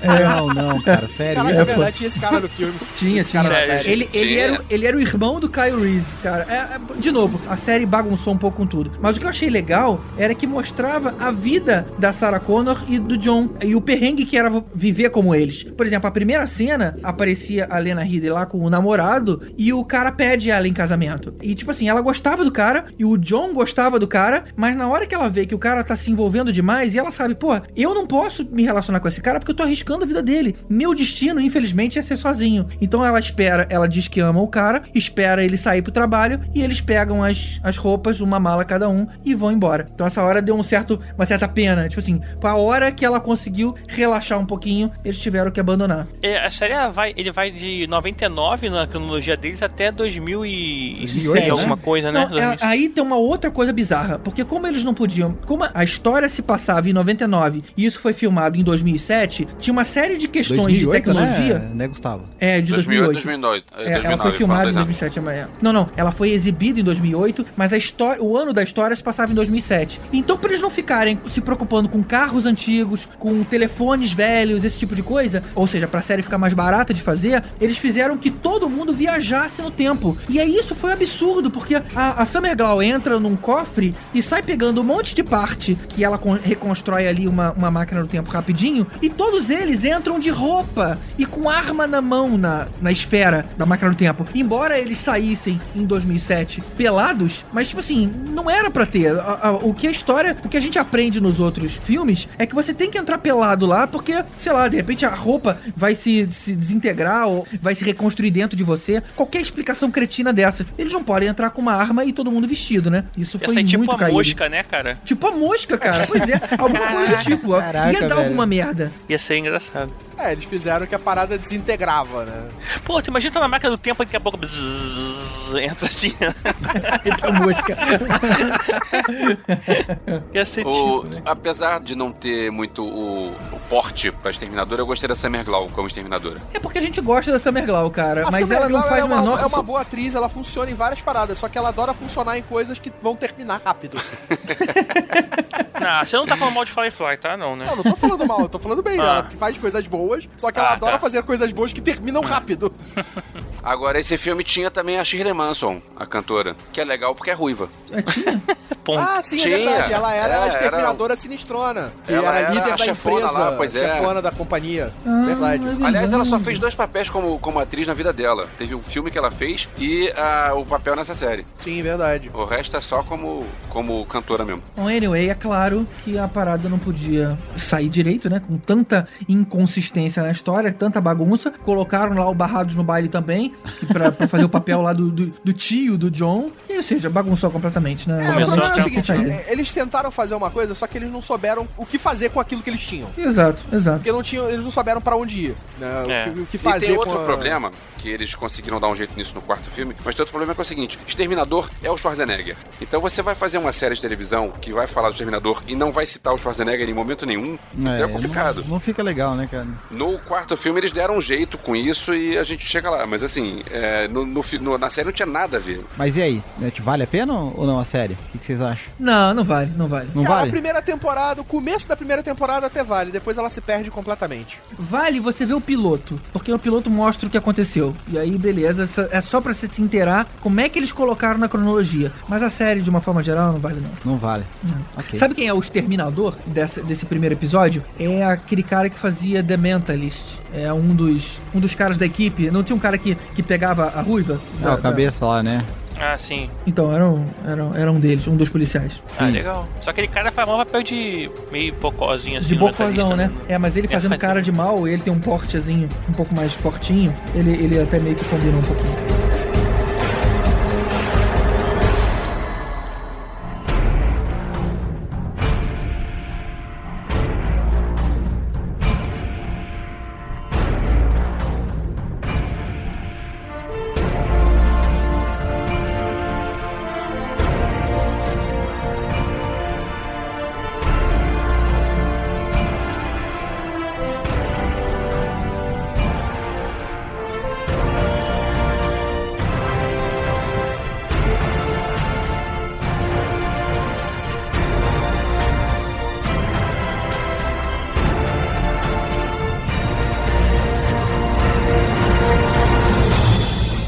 2009 vem o quarto filme da franquia que tem o sobrenome de A Salvação, ou Salvation. Não tem número 4, não tem número 3, nem número 5. É A Salvação. Tem, tem uma tendência atual de você não numerar mais os filmes pra ser mais fácil de você vender a continuação sem o cara ficar pensando com quais são os outros. Então tem muito Ah, filme só, por aí faz que não, sentido. não tem É. o número, tem um subtítulo. Confunde, mas, mas faz Confunde. sentido. Pois é. É. Esse filme, assim, vem com um elenco bom, cara, com Christian Bale, com Sam Worthington, Sim, com excelente. O elenco é o a- melhor de todos. De a todos. Helena- Helena Bonham a Carter, Helena Bonham Carter, Anton né, Yelchin, assim, Bryce É, Dallas assim, Howard. bem legal, assim, o elenco. E assim, ele meio que ignora o fato do John Connor terminar no bunker lá no final com aquela mulher dele, com a Catherine lá, como todo mundo deveria fazer, ignorar o 3. E assim, esse filme, diferente dos outros, ele se passa praticamente fora os flashbackzinhos que contam alguma coisa, mas todo ele é em 2018, com o John Connor adulto, mostrando como ele chegou na, conheceu o Kylo Reese, né, que seria o pai dele depois. O bom é porque é um futuro sem ser muito futuro. Então, ou seja, eles estão com helicópteros, as armas que são uma variação de uma AK-47. Ou seja, Uhum. são coisas um pouco mais plausíveis do que aquelas coisas que atiram laser que a gente estava acostumado. Mas os que atiram laser são das máquinas. Não, não, cara. Os rebeldes também atiravam laser na- de volta. Sim, porque eles roubavam das máquinas. Ah, tudo bem, mas era uma atiração de laser pra tudo quanto é lado. As máquinas nesse filme, elas são sinistras. Tem robôs É. gigantes. Tem robô gigante. É, esse filme eles entendem, eles foram criados mais ou menos uns 10 tipos diferentes de, de Ts, né? Terminators. Tem o Terminador Moto, tem o T1, que é aquele que toma conta da fábrica, tem o Exterminador que fica debaixo d'água, que são como umas enguias. É, foi criado aí uma sequência de exterminadores aí pra você compor aquele futuro, né? Você não tá. Não é mais só um que tá voltando no tempo, né? É, e você tem o exterminador gigante que solta motos pelos calcanhares. Caraca. É, isso, isso é maneiro, isso é maneiro. Aquele, este- aquele exterminador gigante é muito legal, né? Cara, ele tem é, umas mãozinhas assim é. que pega as E, pessoas e ele assim, tem né? um Tipo, stealth mode absurdo. Porque eles só sabem que aquele robô gigantesco tá ali depois que ele destrói o teto da casa. É porque ele é é. um Transformer, cara. Ele chega como caminhão primeiro. Porque, porra! Bom, mas O- de qualquer forma vale contar a história inicial do filme, que aparece em 2003. O Marcus Wright, qual é o nome do ator? Mesmo que eu esqueci? Sam Sam Worthington. Sam Então Worthington. morre, então. Ele é um prisioneiro condenado ao corredor da morte e ele doa o corpo dele para estudos lá na Cyberdyne. Na verdade, a gente lê o login da Cyberdyne na hora que ele tá assinando a parada e aí você descobre, pô, peraí, vai ter alguma coisa aqui. Nesse momento, a história é interrompida e continua em 2018, quando ele acaba acordando no meio de uma batalha e ele não tem essa noção do tempo que passou. E o mais legal é que o protagonista do filme é ele, não é o John Connor, não é o Kyle Reese, ele é o protagonista do filme e é um personagem novo. E ainda digo mais, John Connor é interpretado pelo Christian Bale, que tava badalado, o Batman e tal, não sei o quê. Sim. E eu acho que o Sam Worthington tá muito melhor do que o Christian Bale. E, mais ainda, o personagem, não só o ator tá melhor, como o personagem Marcus Wright é um personagem muito legal, É. porque é, quebra um pouco esse negócio do o robô bom ou o robô mau. Ele é meio robô, ele é como se fosse um teste pra fazer o Exterminador, porque ele tem carne humana em volta, mas ele é um robô por dentro e ele não sabe como é que é, então ele tipo a Skynet testando como é que funciona o meio robô, meio gente, e você não sabe se ele é bom, se ele é mau, como é que é. Então o personagem em si também é muito legal. E o mais legal é que, tipo assim, justamente esse conflito de usarem uma parte humana em um robô fez com que esse personagem a gente nunca tivesse visto ele antes. A Skynet entendeu, não, não funciona pro que a gente quer. Então eu não vou, sei lá, eu não vou usar mais esse, sei lá, esse, Esse produto, estilo. esse Pois é, produto. esse E foi produto. muito legal, né? Sim. É, eles acabam usando é, só a pele dos humanos pra formar É. os exterminadores, mas é realmente o principal, né? Que é, é usar a metade humana pra poder eles se conseguir se disfarçar eles e veem que não vai dar certo, que o humano é um bicho chato e irritante demais, né, cara? Uma, uma lembrança que eu não lembro agora num- desse detalhe. No 4, quando ele chega na base lá dos humanos, os cachorros reagem a ele? Isso Hum, mostrou em algum momento esse Eu tipo acho de que cena? tem um cachorro que late, eu tem não lembro cachorro, muito mas bem. Eu não tô acho que não tem mais bicho não nessa lembro. história. Cara, eu nem lembro de Não, não. cachorro nesse filme, na boa. É, não, é porque não no lembro. primeiro filme você tinha que a técnica dos humanos pra identificarem quando havia infiltrados É, eram os animais. Era os os cachorros né? identificavam isso. Eu não lembro se tem alguma relação nesse filme disso. Eu não, acho que acho não. que não tem. Não tem Agora, não, né? como o espectador descobre que ele é meio máquina, é interessante porque eles estão passando por um campo minado, só que as minas são magnéticas, então os humanos Isso, é. podem, podem passar por lá. E aí o que acontece? É a, a mina pega na perna dele. E a, A primeira mina treme, né? né? E depois Pois uma é. pega. E aí diz que ele pisou, que escorregou, não sei o que. Aí. Será que ele tem uma perna mecânica? E aí descobrem que, na verdade, ele é todo mecânico por baixo. O diretor desse filme é, é o Mac G, que tinha feito os dois filmes das Panteras antes. O cara é produtor do Supernatural. Eu, eu gosto do, do estilo dele. Ele é meio exagerado, mas eu gosto do estilo dele. Não, é bacana. Não, os filmes dele são bons, sim. E tem alguns planos sequências bem legais no meio de cenas de ação. Tipo, não É. sei se vocês repararam aquela cena que aparece o, o robozão grandão. Tem um- uma perseguição com coisa explodindo, com o carro passando e tal, e não tem corte. Na verdade, Maneiro, quase cara. todas as cenas de ação são plano sequência. São plano muito sequência. legais. Eles Muito fugindo lá da base da resistência também é toda em plano É, sequência. logo, logo a primeira cena, que é ele saindo do buraco onde o Marcus Wright tá lá, toda a cena dele sair do buraco, entrar no avião, o avião levantar voo, o avião cair, avião, até o, o T-600 pegar ele pelas costas assim, é, tudo também é um plano só. E Pois é só é, depois a- que tem um corte. A, a câmera tá, tá mostrando o, avião, o helicóptero, não sei o que, que é, e a câmera entra dentro do veículo lá e sofre um acidente com ele dentro. Maneiro, maneiro, isso é, muito legal. é. Assim, eu não queria fazer propaganda não, mas, por exemplo, tá 25 reais aí na- por aí o, o Blu-ray do filme, e ele tem um modo que é aquele modo que chamam de modo Maximum Movie, em que ele vai passando o filme e ao mesmo tempo vai tendo comentários do diretor, ele dá pausa no filme, mostra como é que foi feita a cena, onde foram feitos os cortes nesses planos de sequências. É bem interessante, cara, assim, o Blu-ray com bastante qualidade aí, e muitos extras pra você curtir aí o filme, cara. Maneiro. Cara, isso é legal, cara. Isso é bacana. Eu tenho até, cara, inclusive aqui em casa esse Blu-ray tem essa opção. Mas assim, esse filme eu gosto dele, cara, assim, essa questão do futuro, né, de ter desenvolvimento das máquinas, ter evolução, ter o T800, não tem um T700, porque não teve, mas assim, essa Pode, evolução... pode ter dado errado. ele. É, não, não deu certo. Até o T800, que seria a máquina perfeita de matar e tudo mais, né, que ela teria o tamanho de um ser humano e tudo mais. Não, não, ela não teria o tamanho do ser humano, não. ela tinha o tamanho do Arnold.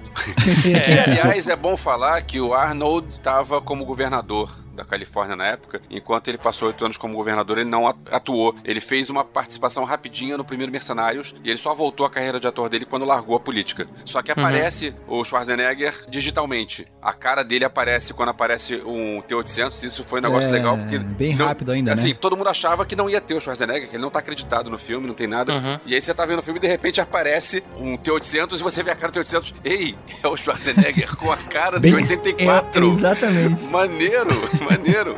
E isso foi Mas muito tem, bacana. tem- tem uma coisa nesse filme que, tipo, me deixa muito. me faz gostar cada vez menos dele, que é a presença do John Connor não é muito bem aproveitada nesse filme. Você não vê o John Connor líder da resistência, você não vê por que, que o John Connor se tornou o líder da resistência. Não tem um desenvolvimento do personagem pra esse caminho, né? Ele ali é pau mandado daqueles militares que estão no submarino, é, ele é destratado o tempo inteiro. Mas ele ser pau mandado foi bacana, cara, porque você mostra a evolução. Você vê que no início. O, Mas não o- tem essa o- evolução. É até bom lembrar que o líder, na verdade, é o Michael Ironside. Caramba, eu não vi o cara há Isso. muito tempo. Sim. Que é o Jack Nicholson genérico, né?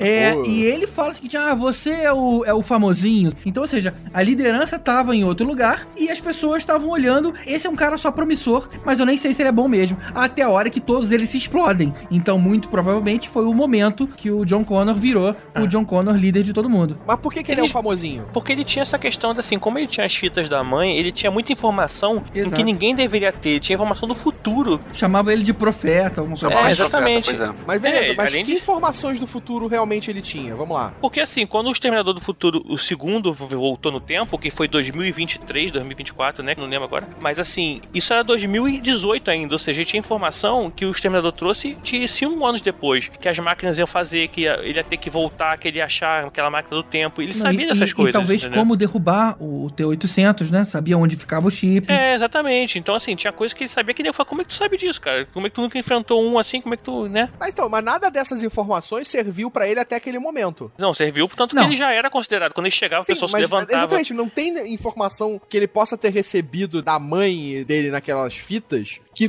tornassem ele, naquele momento, um cara foda. Ah, não, eu sei que no futuro vai acontecer a viagem no tempo. Eu sei que aquele robô vai voltar pra matar minha mãe. Não, ele não tinha uma informação privilegiada de algum caso que iria acontecer. Isso ele não tinha. Ele só sabia o funcionamento dos robôs. No entanto, ele era um cara foda porque ele estava sendo treinado, ao contrário de todo mundo ali, ele estava sendo treinado desde que ele nasceu. Sim, Então, ou seja, exatamente. isso fez ele ficar um cara foda. Sim. Ele tinha experiência, né? Assim, o pessoal que nasceu, por exemplo, o Kylo Reese, é mostrado que ele encontra já adolescente, mas assim, ele já tinha uma experiência, né? Já devia ter mais ou menos aí uns 30 anos, né? Que estamos falando de 2018, ele nasceu em 85, né? Faz o É. conta aí que eu não sei agora, muito rápido.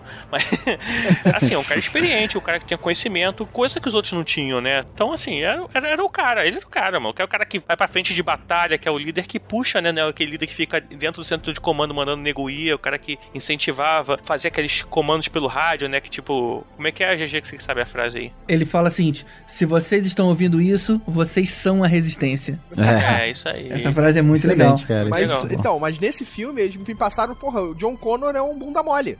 Não, Não, não, não, não, não é um Não, bunda mole, né, cara? Ele não é um bundão tão grande quanto ele era no 3. Voltor, na verdade, ele não é um Buda mole. O problema é que o personagem do Marcos é muito mais legal e o ator Sam Worthington mandou melhor do que o Christian Bale. Então, Ah. assim, Pô, É. vocês viram a cara do Marcus Wright, cara, na hora que ele chega na, na Skynet a cara e esburacada. Não, não, não, não isso. Não, não a cara literalmente, mas a, cara- a expressão de desapontamento dele quando os robôs apontam a arma pra ele e deixam ele passar, cara. Ele olhando aquela cara de puta, eu sou mesmo um deles, sabe? É verdade. Ele queria que desse errado, Ele né? queria que desse praticamente, né? errado. Aí os caras olham pra ele, detectam e falam: Ah, tá, é um de nós. Aí deixa passar. Caramba, ele faz uma cara tão, tão triste ali, cara.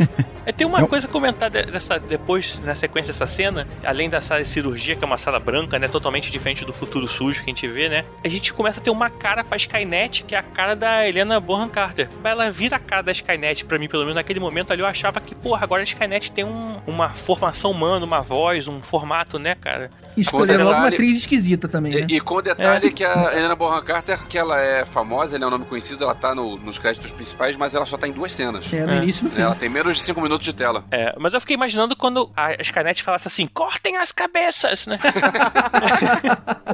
Agora, e as referências que tem? Quando não tem o Schwarzenegger, não, então o, o John Connor tem uma hora que ele fala, I'll be back. É verdade, é o Vivek. Pô, e o Kyle É, quando- dizendo, vem comigo se você quiser viver. É, e foi E a frase dele eles- mesmo falou no, no Pois passado, é. né? E quando tem a cena das motos, tá tocando, ele bota como, como isca um radinho tocando You Could Be Mine, do Guns N' É verdade. É, é É, maneiro. legal. Agora, legal. aquela cena do bacana. cara pegando a moto, derrubando a moto, né, com um cabo e pegando ele mesmo, não faz o menor sentido, né? Porque se você tem uma moto que é um robô, você não vai fazer controle de acelerador, freio e embreagem nela. Não, É ele um monta em robô. cima do robô, tanto que fica grandão a parada assim, né, cara? Pois é, cara. Aí o cara derruba e ele pilota a moto, sabe? Assim, pô, Ah, os controles é. não eram pra existir ali. Assim, esse, esse filme tem, assim, tem muita parada maneira, principalmente uma coisa até que eu conversando com o Eduardo Miranda, que aí o pessoal conhece do nosso podcast aí do último, que assim, o, esse filme legal dele é que ele respeita a franquia, né, cara? Ele não desmente nada dos filmes passados, a não ser o 3 que nem todo mundo ignora mesmo, foda-se. Lembra Mas você assim, que você adora citar o 3, esquece o 3, é, esquece tá bom, desculpa.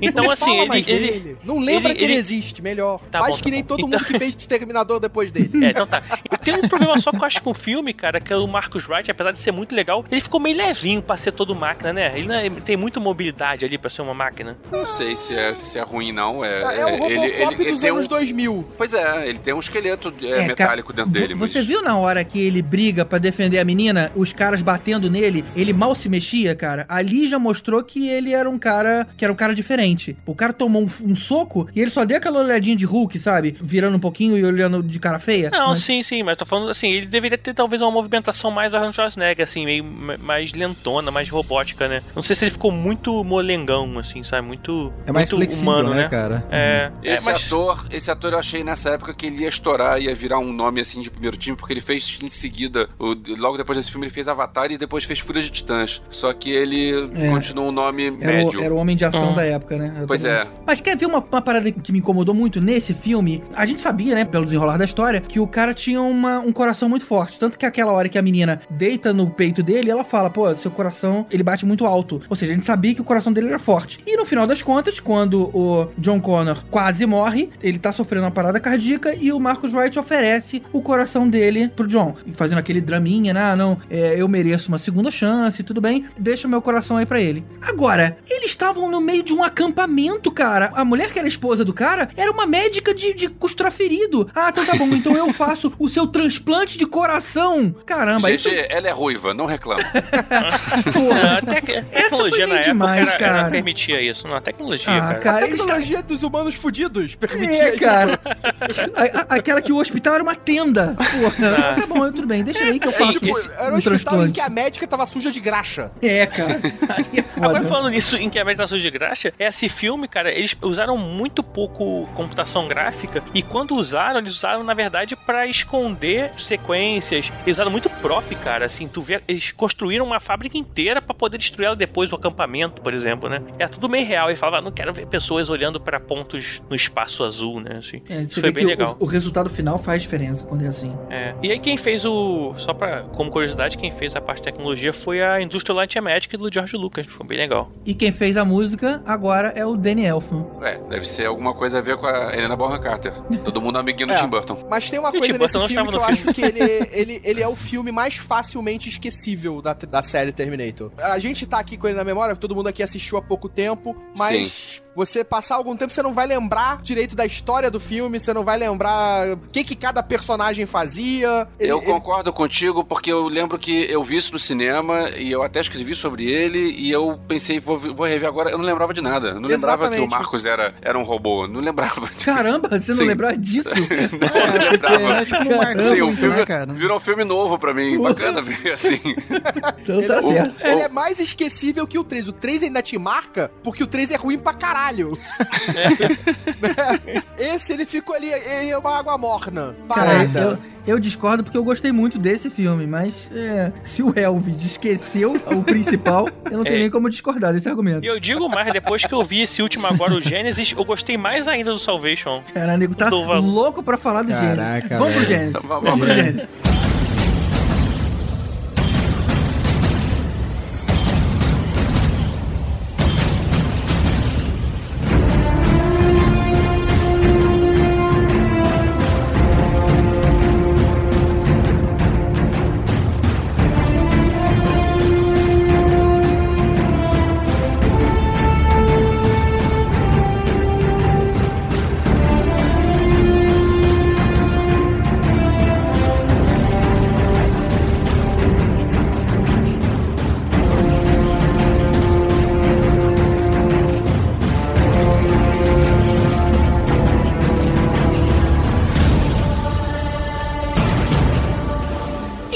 Chegou a hora da gente falar do novo Terminator, o quinto filme da franquia que tá no cinema nesse momento. E se você não viu, saiba que daqui pra frente tudo vai ser considerado spoiler. Então o recomendado é você pausar esse episódio e ir assistir. Se bem que se você não viu, eu torço pra você também não ter visto o trailer, que é quase tão spoilerento quanto esse episódio vai ser.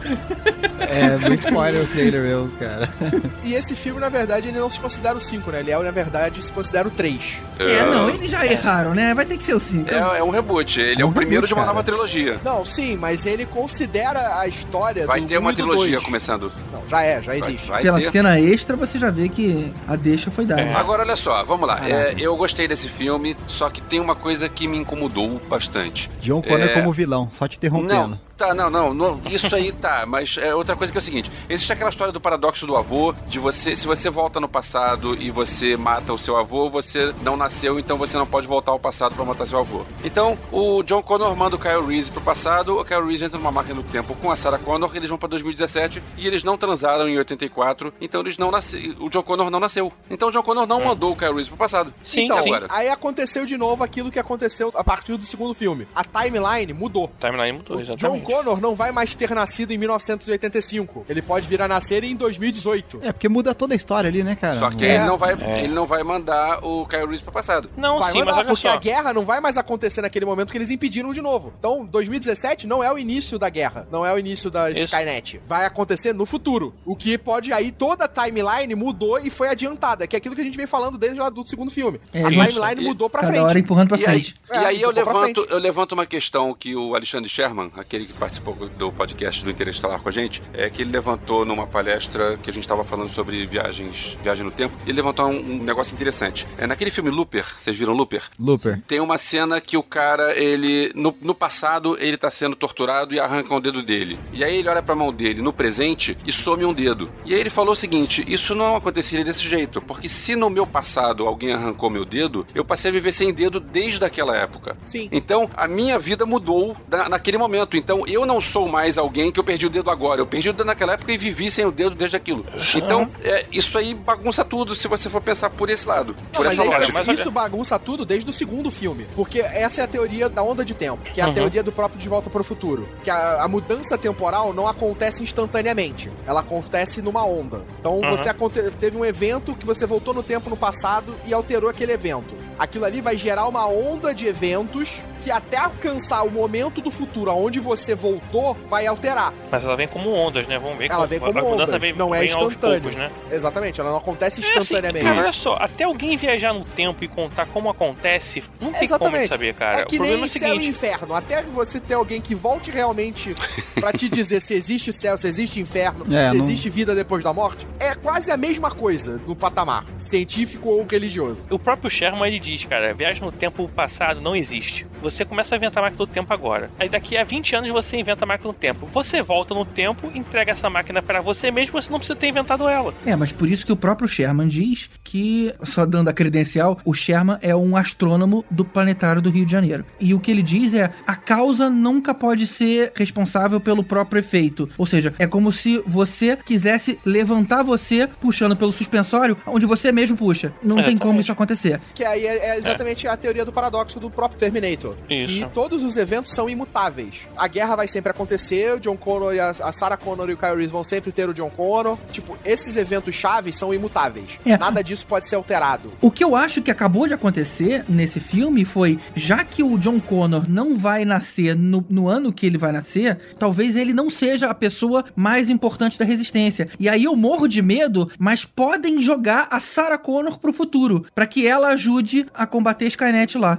E, cara, É, eu... Na verdade, quando pegaram ela de 84 e jogaram ela pra 2017, viajaram no tempo aí, bastante tempo, pra exatamente transformar ela em 2017, a idade que o John Connor teria nessa época, né? Então transformando isso. A ideia vai realmente ser, é ela vai usar. ser uma guerrilheira. Puta, cara, eu torço pra que isso não aconteça. Mas na verdade, você ainda não tem a Skynet. A Skynet, de novo, não vai acontecer a guerra mais agora, vai ser no futuro. Vai ser Não, mais pra sim, frente. sim, mas a ideia é o seguinte: vamos Aí- matar o John Connor e vamos usar a Emilia Clarke, que que tá na moda, né? Que é a Daenerys, pra A poder ser a- realmente a, a personagem principal dessa nova franquia. É, a explicação óbvia pra isso, no que se diz respeito à produção, é porque quando você tá em 1984, fazendo um filme em 1984, falar do ano 2000 é futuro. Só que a gente já tá em 2015. Então a gente não pode falar de agora. A gente tem que jogar isso 40 anos no futuro, porque muita coisa tem que ficar mais moderna pra isso. Por isso que eles estão empurrando, jogando a história pra frente. E, e, sinceramente, eu não acredito que eles vão fazer ela ser essa coisa do futuro. Eu acho que eles vão continuar na mesma fórmula. A, a Skynet não foi destruída. Vai haver o futuro da destruição. As máquinas Sim. vão perder e vão enviar de novo alguém. E a história vai dar esse começo de novo agora. Não, sim, mas quem vai ser a pessoa chave vai continuar a ser a Emilia Clarke como Sarah Connor. Sim, ela vai ser a atriz principal. É, ficou. Eu também não, não achei que ela tem o mesmo porte, assim, a mesma é, presença da Linda Hamilton, né? Eu, Não, gostei, eu mas- gostei dela. Eu gostei dela. Cara, eu gostei também, cara. Acho que Gostei ficou dela. show de bola também, Eu cara. achei, Eu- eu achei eu que não, achei- ela ficou meio fraquinha, não sei. Eu gostei dela. Eu não gostei do Jason Clarke como John Connor. Eu Nossa. achei que ele, tá tem uma- muito ele- ruim. Ele tem Ele é carisma muito canastrão, cara, ele é muito canastrão. É. Também, é, é, carismático ele não é. Ela e o Schwarzenegger, a interação dos dois, pra mim, é a melhor coisa do filme em relação a Olha, atores. É, então, né? coisa- Que tem uma química bacana, né? Entre os Sim. dois ali, né, cara? A relação, a única relação entre a Emilia Clarke e o Jason Clarke é que o nome deles também começam com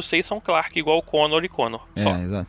É não curioso, tem né? mais relação Eles- boa nenhuma ali. Não, é, cara, é um péssimo ator, né? Eu não sei se ele é um péssimo, péssimo, ator, mas é. assim, o ele tá caricato no personagem. Aquela cena do que ele tá no. Tá que, bem ele- que ele- caricato, que ele- cara. Pois Não, ele tá muito caricato. A cena que ele chega e se mostra, porque ele tá no, no, no estacionamento, aí ele estica o braço, tipo, olha só, agora eu só. Ah, peraí, cara. Não, Não, não, boa, sabe? Cara, ele escroto, como muito John, escroto. o futuro lá, quando mostrou ele no futuro como John Connor, ele tava até bem. Eu achei, até É. funcionava, até tava Podia funcionando. acabar ali, né? É, acho que essa Cara. parte do, do John Connor, eu não sei por que que foi dado essa ideia de transformar o John Connor num robô e voltar com ele no tempo e agora ele, ele aceita as máquinas. Essa pra mim é a falha desse filme. Tem algumas coisas que eles explicam nesse filme que, assim, meio que vão soltando durante o filme, e uma delas é essa. Uma delas que eles falam é o próprio é, o Arnold Schwarzenegger que fala como Terminator, que ele fala que a Sarah Connor e o Kylo Reese, eles estão fora das linhas temporais, por isso que eles não são afetados pelas mudanças do tempo, e eles não desaparecem quando a mudança temporal É. acontece. O próprio Que a- John a Connor dúvida- fala isso, que ele poderia É. matar ela e ele continua, aquele cara Isso, continuaria é. existindo. Então isso aí tira a questão da viagem no tempo, toda quem tava discutindo antes. Outra é sobre ele, né? Que eles falam que assim, o John Connor ele seria o ícone da rebelião, né? Ele é o, é o cara, é o profeta, é o, é o The One, né? E acaba que, na verdade, a máquina descobre que pra poder ela sobreviver, na verdade, ela não adianta ela matar ele, ela tem que transformar ele no que ela é. Não, mas isso é falado até naquele momento, quando ele vai mandar o Kyle Reese pro passado, ele fala: Então, tudo que eu sabia vem até aqui. Depois daqui é tudo novo. Eu não sei mais nada. Eles estão falando isso pra você como espectador, né? Tipo, vamos exatamente, entenda isso. É, exatamente. É pra você saber. Então, tipo, o que acontecer depois daqui pode acontecer qualquer coisa. Não tem mais nenhuma relação com o que foi falado ou mostrado em nenhum outro filme. Uhum. Porque em nenhum outro filme você sabe absolutamente nada depois que o John Connor envia o Kyle Reese pro passado, o que que aconteceu. Ou É seja, fizeram futuro. isso, Sim. fizeram isso para inventar um reboot e sem se preocupar com pontas soltas. Exatamente. E Só assim, que cara- eles criam pontas soltas nesse filme, o que pra mim é ruim. Você É, criar a essas pontas ideia soltas. é Apesar essa. da ideia de fazerem novos filmes, você agora matou o John Connor. É. Sim, a ideia é essa mesmo. É, eu acho A que não ideia ficou bacana, não, cara. Acho que não foi legal, não, cara. Não, não ficou, não ficou. Concordo Não, com, com eu, o eu gostei do filme também, eu gostei, tem muita coisa boa no filme. Vamos falar de uma coisa que ficou muito boa, que ficou muito gostoso de assistir. Foi a quantidade absurda de referências do primeiro filme. Cara, Tinha cena muita que era, referência, que era o mesmo ângulo, cara. A mesma Mas tomada. essa foi a ideia. Eu acho É que essa foi isso, exatamente a ideia. Tipo, a- tipo aquele tênisinho da Nike descendo da, da- da Cara, máquina de, muito- de fotografia. muito. é, Uhum. o, o caminhão de lixo. O caminhão de Ah, lixo. aquele início todo, é, é, os três punks, só faltou o Bill Paxton lá. O cara É, encontrando um mendigo na, na rua, roubando a calça dele, indo pra loja de roupa. Tudo foi igual, É. cara. Foi muito é. legal. Porra, eu, eu queria ter visto, se eles, eles terem feito a mesma coisa que fizeram com o Schwarzenegger pra transformar ele no T-800, ter feito com o T-1000 pra transformar ele no Robert Patrick. Caraca, hein? Ia ser legal. É, podia não Só ter sido ser japa, né? Não teria É, como fazer, na verdade, porque assim, como o T-1000 voltou lá pra quando a Sarah Connor era mais nova, assim, não poderia ser o mesmo cara na mesma idade, entendeu? E não teria como ser aquele cara, né? Ele tem, realmente teria que ser alguém daquela época. Ele, o Robert Patrick seria criança, então não faria muito sentido ser ele, entendeu? O que, que foi? Que, peraí, peraí, como Eu assim? também não entendi a sua explicação, não, Tibério. Não, o T-1000, ele assume a forma da pessoa que ele toca, certo? Ele matou aquele policial que era o Robert É Patrick, verdade. Verdade. e assumiu aquela forma. Se ele voltou antes de 84, assim, ele, quando ele Ah, voltou pra, e faz voltou pro sentido, Patrick, é era verdade. 91, 99, 97, sei lá. Então se ele voltou lá em 84 ou antes disso até, ele não, nunca poderia ser o Robert Patrick, porque ele não teria aquela forma. Então ele tocou no ainda. Japinha. É, e tocou naquele É. japinha em algum momento da vida dele. Que lá. na verdade não é japa, ele é coreano. Ah. É, o ator do. Ele te- tava no- nos dois G.I. Joe, tava, fez também o, o Bom, o Mal e o, e o- e o Esquisito, o Bom, o Mal, sei lá, um faroeste coreano que eu vi. Tem, o- eu vi o Diabo, assim, tem, tem uns filmes legais que ele já fez. Não é, não é um cara completamente do zero, não. Desconhecido. Os 20 minutos iniciais do filme que você tem o filme 1 e 2 misturados Misturado, no né? liquidificador, Total. né? E o Schwarzenegger atual lutando contra o Schwarzenegger de 84 é muito legal. É muito legal. Não, Sim, é não muito existe isso não, cara. Existe o Schwarzenegger de 97 lutando com o Schwarzenegger de 84. É, O atual, exatamente, mesmo. E como é, que é? Papai que ela chamava ele, né? Papi? É, Fox. É, Pops. cara... O Schwarzenegger contou como é que eles fizeram a cena, que eles pegaram um, um alterofilista do mesmo porte dele e botaram a, a cara dele digitalmente. E aí ele explicando, você vê muita luta por aí de, de MMA e etc. Então, pra luta ser interessante, você tem que ter alguma coisa a mais. Então são máquinas, são robôs que têm 500 quilos cada um. Então quando um joga o outro na parede, tem que quebrar a parede. É, Quando tem um- que rachar um tudo. É né? verdade. empurra o outro, tem que afundar o chão. E aí eles fizeram a luta pra, pra ser isso. São duas máquinas de 500 quilos, uma lutando com a outra. Bem legal Cara, essa luta. e foi bem Excelente. legal. Eu veria esses 20 minutos iniciais do filme três vezes e não veria o, filme, o resto do filme em uma hora. Só, só um detalhe, a coisa do, do Robert Patrick. O T-1000, quando ele volta no tempo, a forma dele é a do Robert Patrick. Não é a do policial. O policial é outra pessoa. A forma com que ele volta no tempo, a forma humana É, que ele é volta Robert no tempo, é a do Robert Patrick. Então não tem a parada dele, dele encostar em alguém? Então não tem Não, isso? ele tem isso, mas a forma normal dele, a principal, que é a que ele usa, porque ele aparece, quando ele aparece pelado na bola, Ah, já era o Robert já Pattinson. é o Robert Patrick. Que, aliás, é um negócio esquisito que tem no- nos filmes, que é se o Exterminador ele precisa achar a sua vítima, né? No caso, o Robert Patrick e depois a Cristana Loken, por que, que eles voltam a cara que já é conhecida? Assim, muda de cara, pega uma cara desconhecida, bota a cara, sei lá, de outra pessoa. Isso é mais fácil chegar perto. Cara, pra mim o filme funciona muito bem até o momento que o John Connor aparece no passado. Eu tava gostando bastante do filme, tava achando bem legal, tava interessante, a coisa do hospital. Quando o John Connor aparece no passado e você já, por causa até dos trailers que já tipo, contam a porra da história A inteira, gente já sabia, né? já sabia que ele era um robô, né? Você já sabe disso e tá esperando que ele vá fazer alguma e, coisa. e aquilo, se a gente não soubesse, ia ter dado um susto, né, cara? Ia ter sido um Pois plot é. twist muito legal. Sim, com Sim, Ah, eu não sabia, eu não tinha visto o trailer. Eu vi o trailer. Pois é. Você eu começava também. a achar que, tipo, você mostra o tempo inteiro o Kyle Reese desconfiando do T-800, do Schwarzenegger, que ele é um vilão, que ele era vilão, que ele era vilão, e ele chega e aparece e mata o John Connor, né? Tipo, isso teria causado impacto se você não soubesse que o John Connor era um... já era um É, robô. eu não sabia, eu fiquei pensando, caraca, então quer dizer que o John Connor era uma máquina, porque ele não queria fazer aquilo, eu imaginei. Eu achei assim interessante. Só que realmente, cara, você transformar o John Connor num vilão, não, não gostei. É é uma das coisas que todo mundo, é, pelo menos a, a minha expectativa sempre foi no- nos filmes de Exterminador do, do dia que o John Connor seria o herói. E isso nunca acontece nos filmes. Ele ser o herói, ele ser o cara principal, ele ser o cara que vai salvar a humanidade. Você não tem isso acontecendo nos filmes. É, ele fica Eu, um tipo- passo atrás sempre, né, cara? Exatamente, eles sempre não mostram isso. Tipo, eles sempre ficam ali. Esse filme, quando mostrou ele ali sendo esse herói, o Kyle Reese narrando aquela primeira, aquela cena de abertura, eu achei, cara, achei muito bom isso, achei foda, caraca, maneiro. Mas aquilo, eu já tinha a sensação ruim, porque eu já sabia o que, que ia acontecer, por causa de novo do trailer. Uhum. Mas, tipo, aquele começo é muito bom. Ele é muito bem feito, ele é muito bem amarrado. Uma verdade de roteiro que eu achei legal foi quando, como eu não vi o trailer, quando ele, quando fala pro Caio, né, fala, tu vai voltar pra ele, ela é uma waitress, né, e- como é que é? é Garçonete. Garçonete. Garçonete. E a- aí ele fala, o que que é garçonete, né? Ele não sabe, né? Porque ele nu- nu- nunca É, não conheceu a existe, garçonete, né? não sabe o que que é aquilo. E aí ele volta e chega ela toda boladona já, assim, ele, porra, como assim, né? Tipo, Você não é frágil, né? isso que é uma garçonete, né? Isso, isso ficou bem legal, assim, porque eu não sabia que ela já ia chegar com o Pops, né? E não gostei dessa questão do Pops, cara. Não, não, ficou É, meio- tudo bem que ela viu a figura né? paterna nele, porque ela não foi criada com o pai morreu. Ela então, foi desde os criada 6 por anos ele de desde os idade. 9 anos de idade, né? É, mas Pops, cara, aí...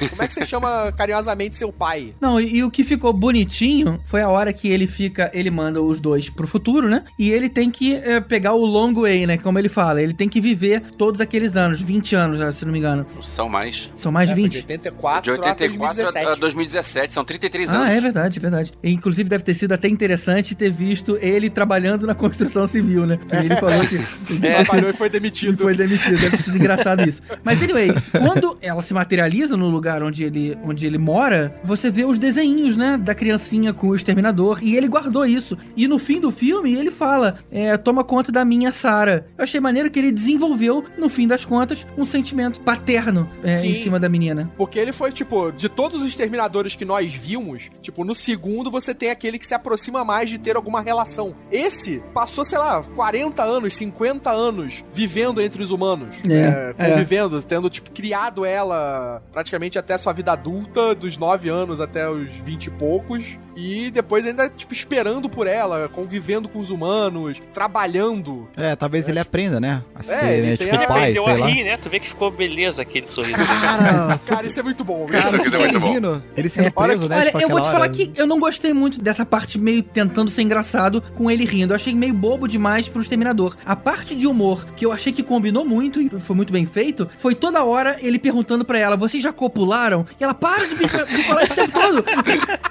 E Isso- essa parte eu achei que combinou bem. Isso é a parte do I'm old, not obsolete. É, é. Isso eu achei que tem mais cara a ver com o Exterminador. Agora, ele tentando forçar um sorriso, achei meio pastelão demais. Não, não, total, total. Cara, fora a comédia, eu acho que o filme tem bastante ação.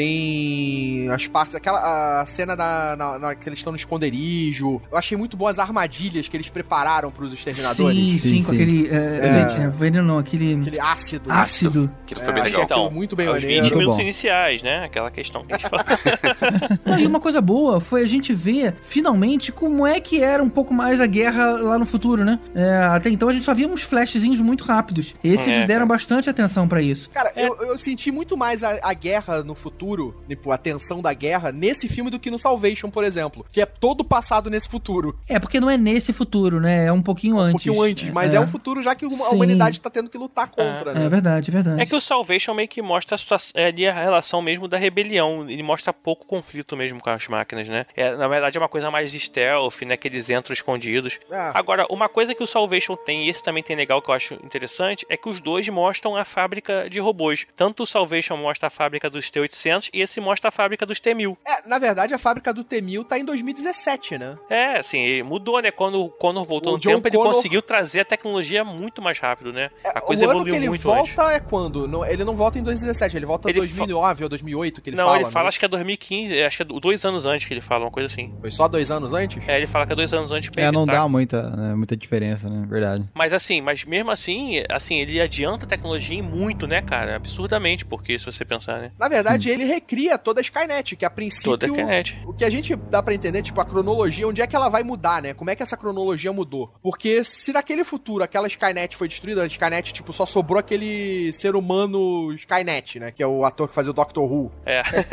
Mas assim, o que eu entendi foi meio que uma armadilha, cara. Acho que não sobrou só aquilo, não. Acho que assim, ela tá ali ela vai desenvolver, né? É, porque na verdade aquela, aquilo ali era a Skynet, né? Tipo, ele era a É, Skynet. ele era Skynet, né? Então ali, mas na verdade ele tava com o corpo desconectado.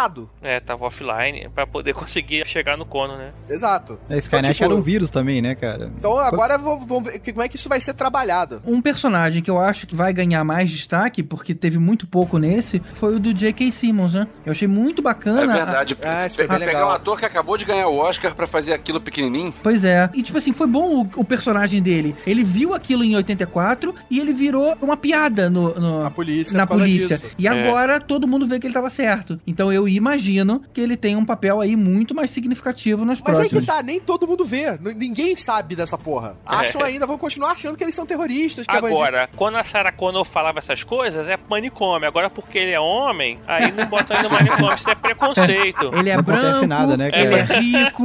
na, na verdade, a diferença é porque a Sarah Connor ainda ia se meter com guerrilheiros, tipo, brincar de vamos usar nossas armas pra fazer merda. Ah, e agora terrorista é algum problema? Ah, não.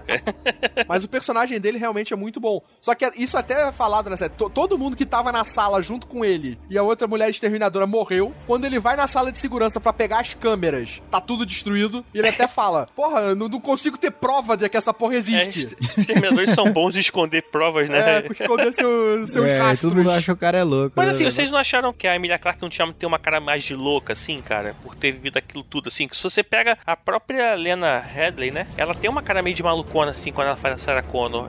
Ela eu acho que teria é que ser um pouco mais descabelada, um pouco mais, sei lá. Eu acho que não, sabe por quê? Porque todas as outras Sarah Connors passaram por isso já velhas. E aí enlouqueceram. Porque, tipo, elas já tinham sua vida formada. Ela não, ela foi criada dentro dessa loucura. É. Ela tá ali desde os seus nove anos, é. Ela tá ali já de- desde pequena na loucura do futuro apocalíptico. Eles estão desde os 9 anos fugindo do T-1000? Seria isso? Hélio É. Pape.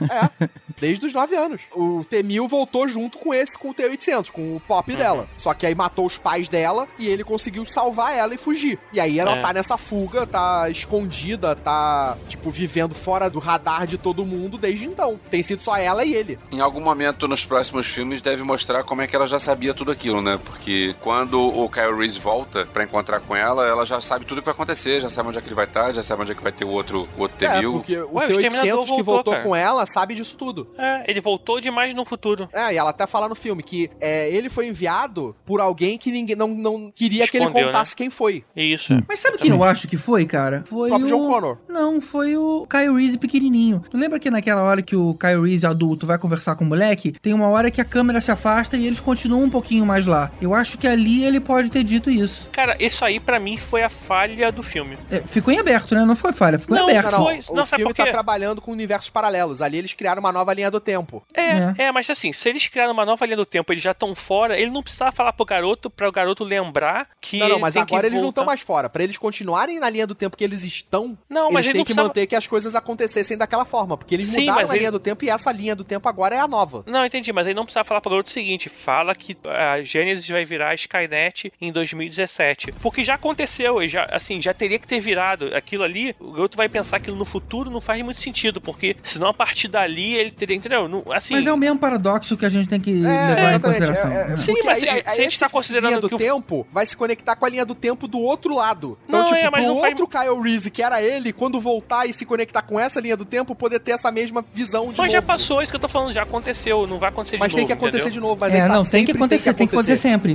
Tem que acontecer Isso sempre. já aconteceu e vai acontecer de novo. Ei, não, eu sei se é outro filme. Não, não, mas assim, eu acho que aí nesse caso, como a gente conversou antes, o futuro foi modificado, as coisas vão acontecer de outra forma. Então, assim, já era. Um abraço. Não Então, mas precisaria. nesse filme, a diferença do- desse filme pros outros é que nesse filme o tempo já mudou mais rápido. A mudança que foi feita naquele momento de voltar no tempo já aconteceu. Quando o T-800 e o T-1000 foram mandados pra infância da Sarah Connor, já é a linha do tempo nova. Uhum. Quando o Kyle Reese voltou, que ele volta no futuro, só que no passado de quem enviou o T-800 e o T-1000 para a, a Sarah Connor, ele chega no passado depois que a linha do tempo já tinha sido alterada. Então, aí que tá. Eu acho que aí, o problema do filme é esse. Ele consegue cair numa linha do tempo errada, né? Não a que ele tava. É, porque Fica a meio- onda de evento já tinha alcançado aquele momento. Então, mas não do ponto que ele saiu, né? Mas no ponto que ele chegou. É o que acontece no próprio De Volta pro Aí Futuro. foda-se o garotinho. O garotinho não precisava lembrar de porra nenhuma. Foda-se, já tá vivendo, já acabou, já era. Ah, se fuder, garotinho. Dava um tiro nele pra ver se eu ia morrer. Mete a bicuda nele e taca no ácido, né, cara, pra ver.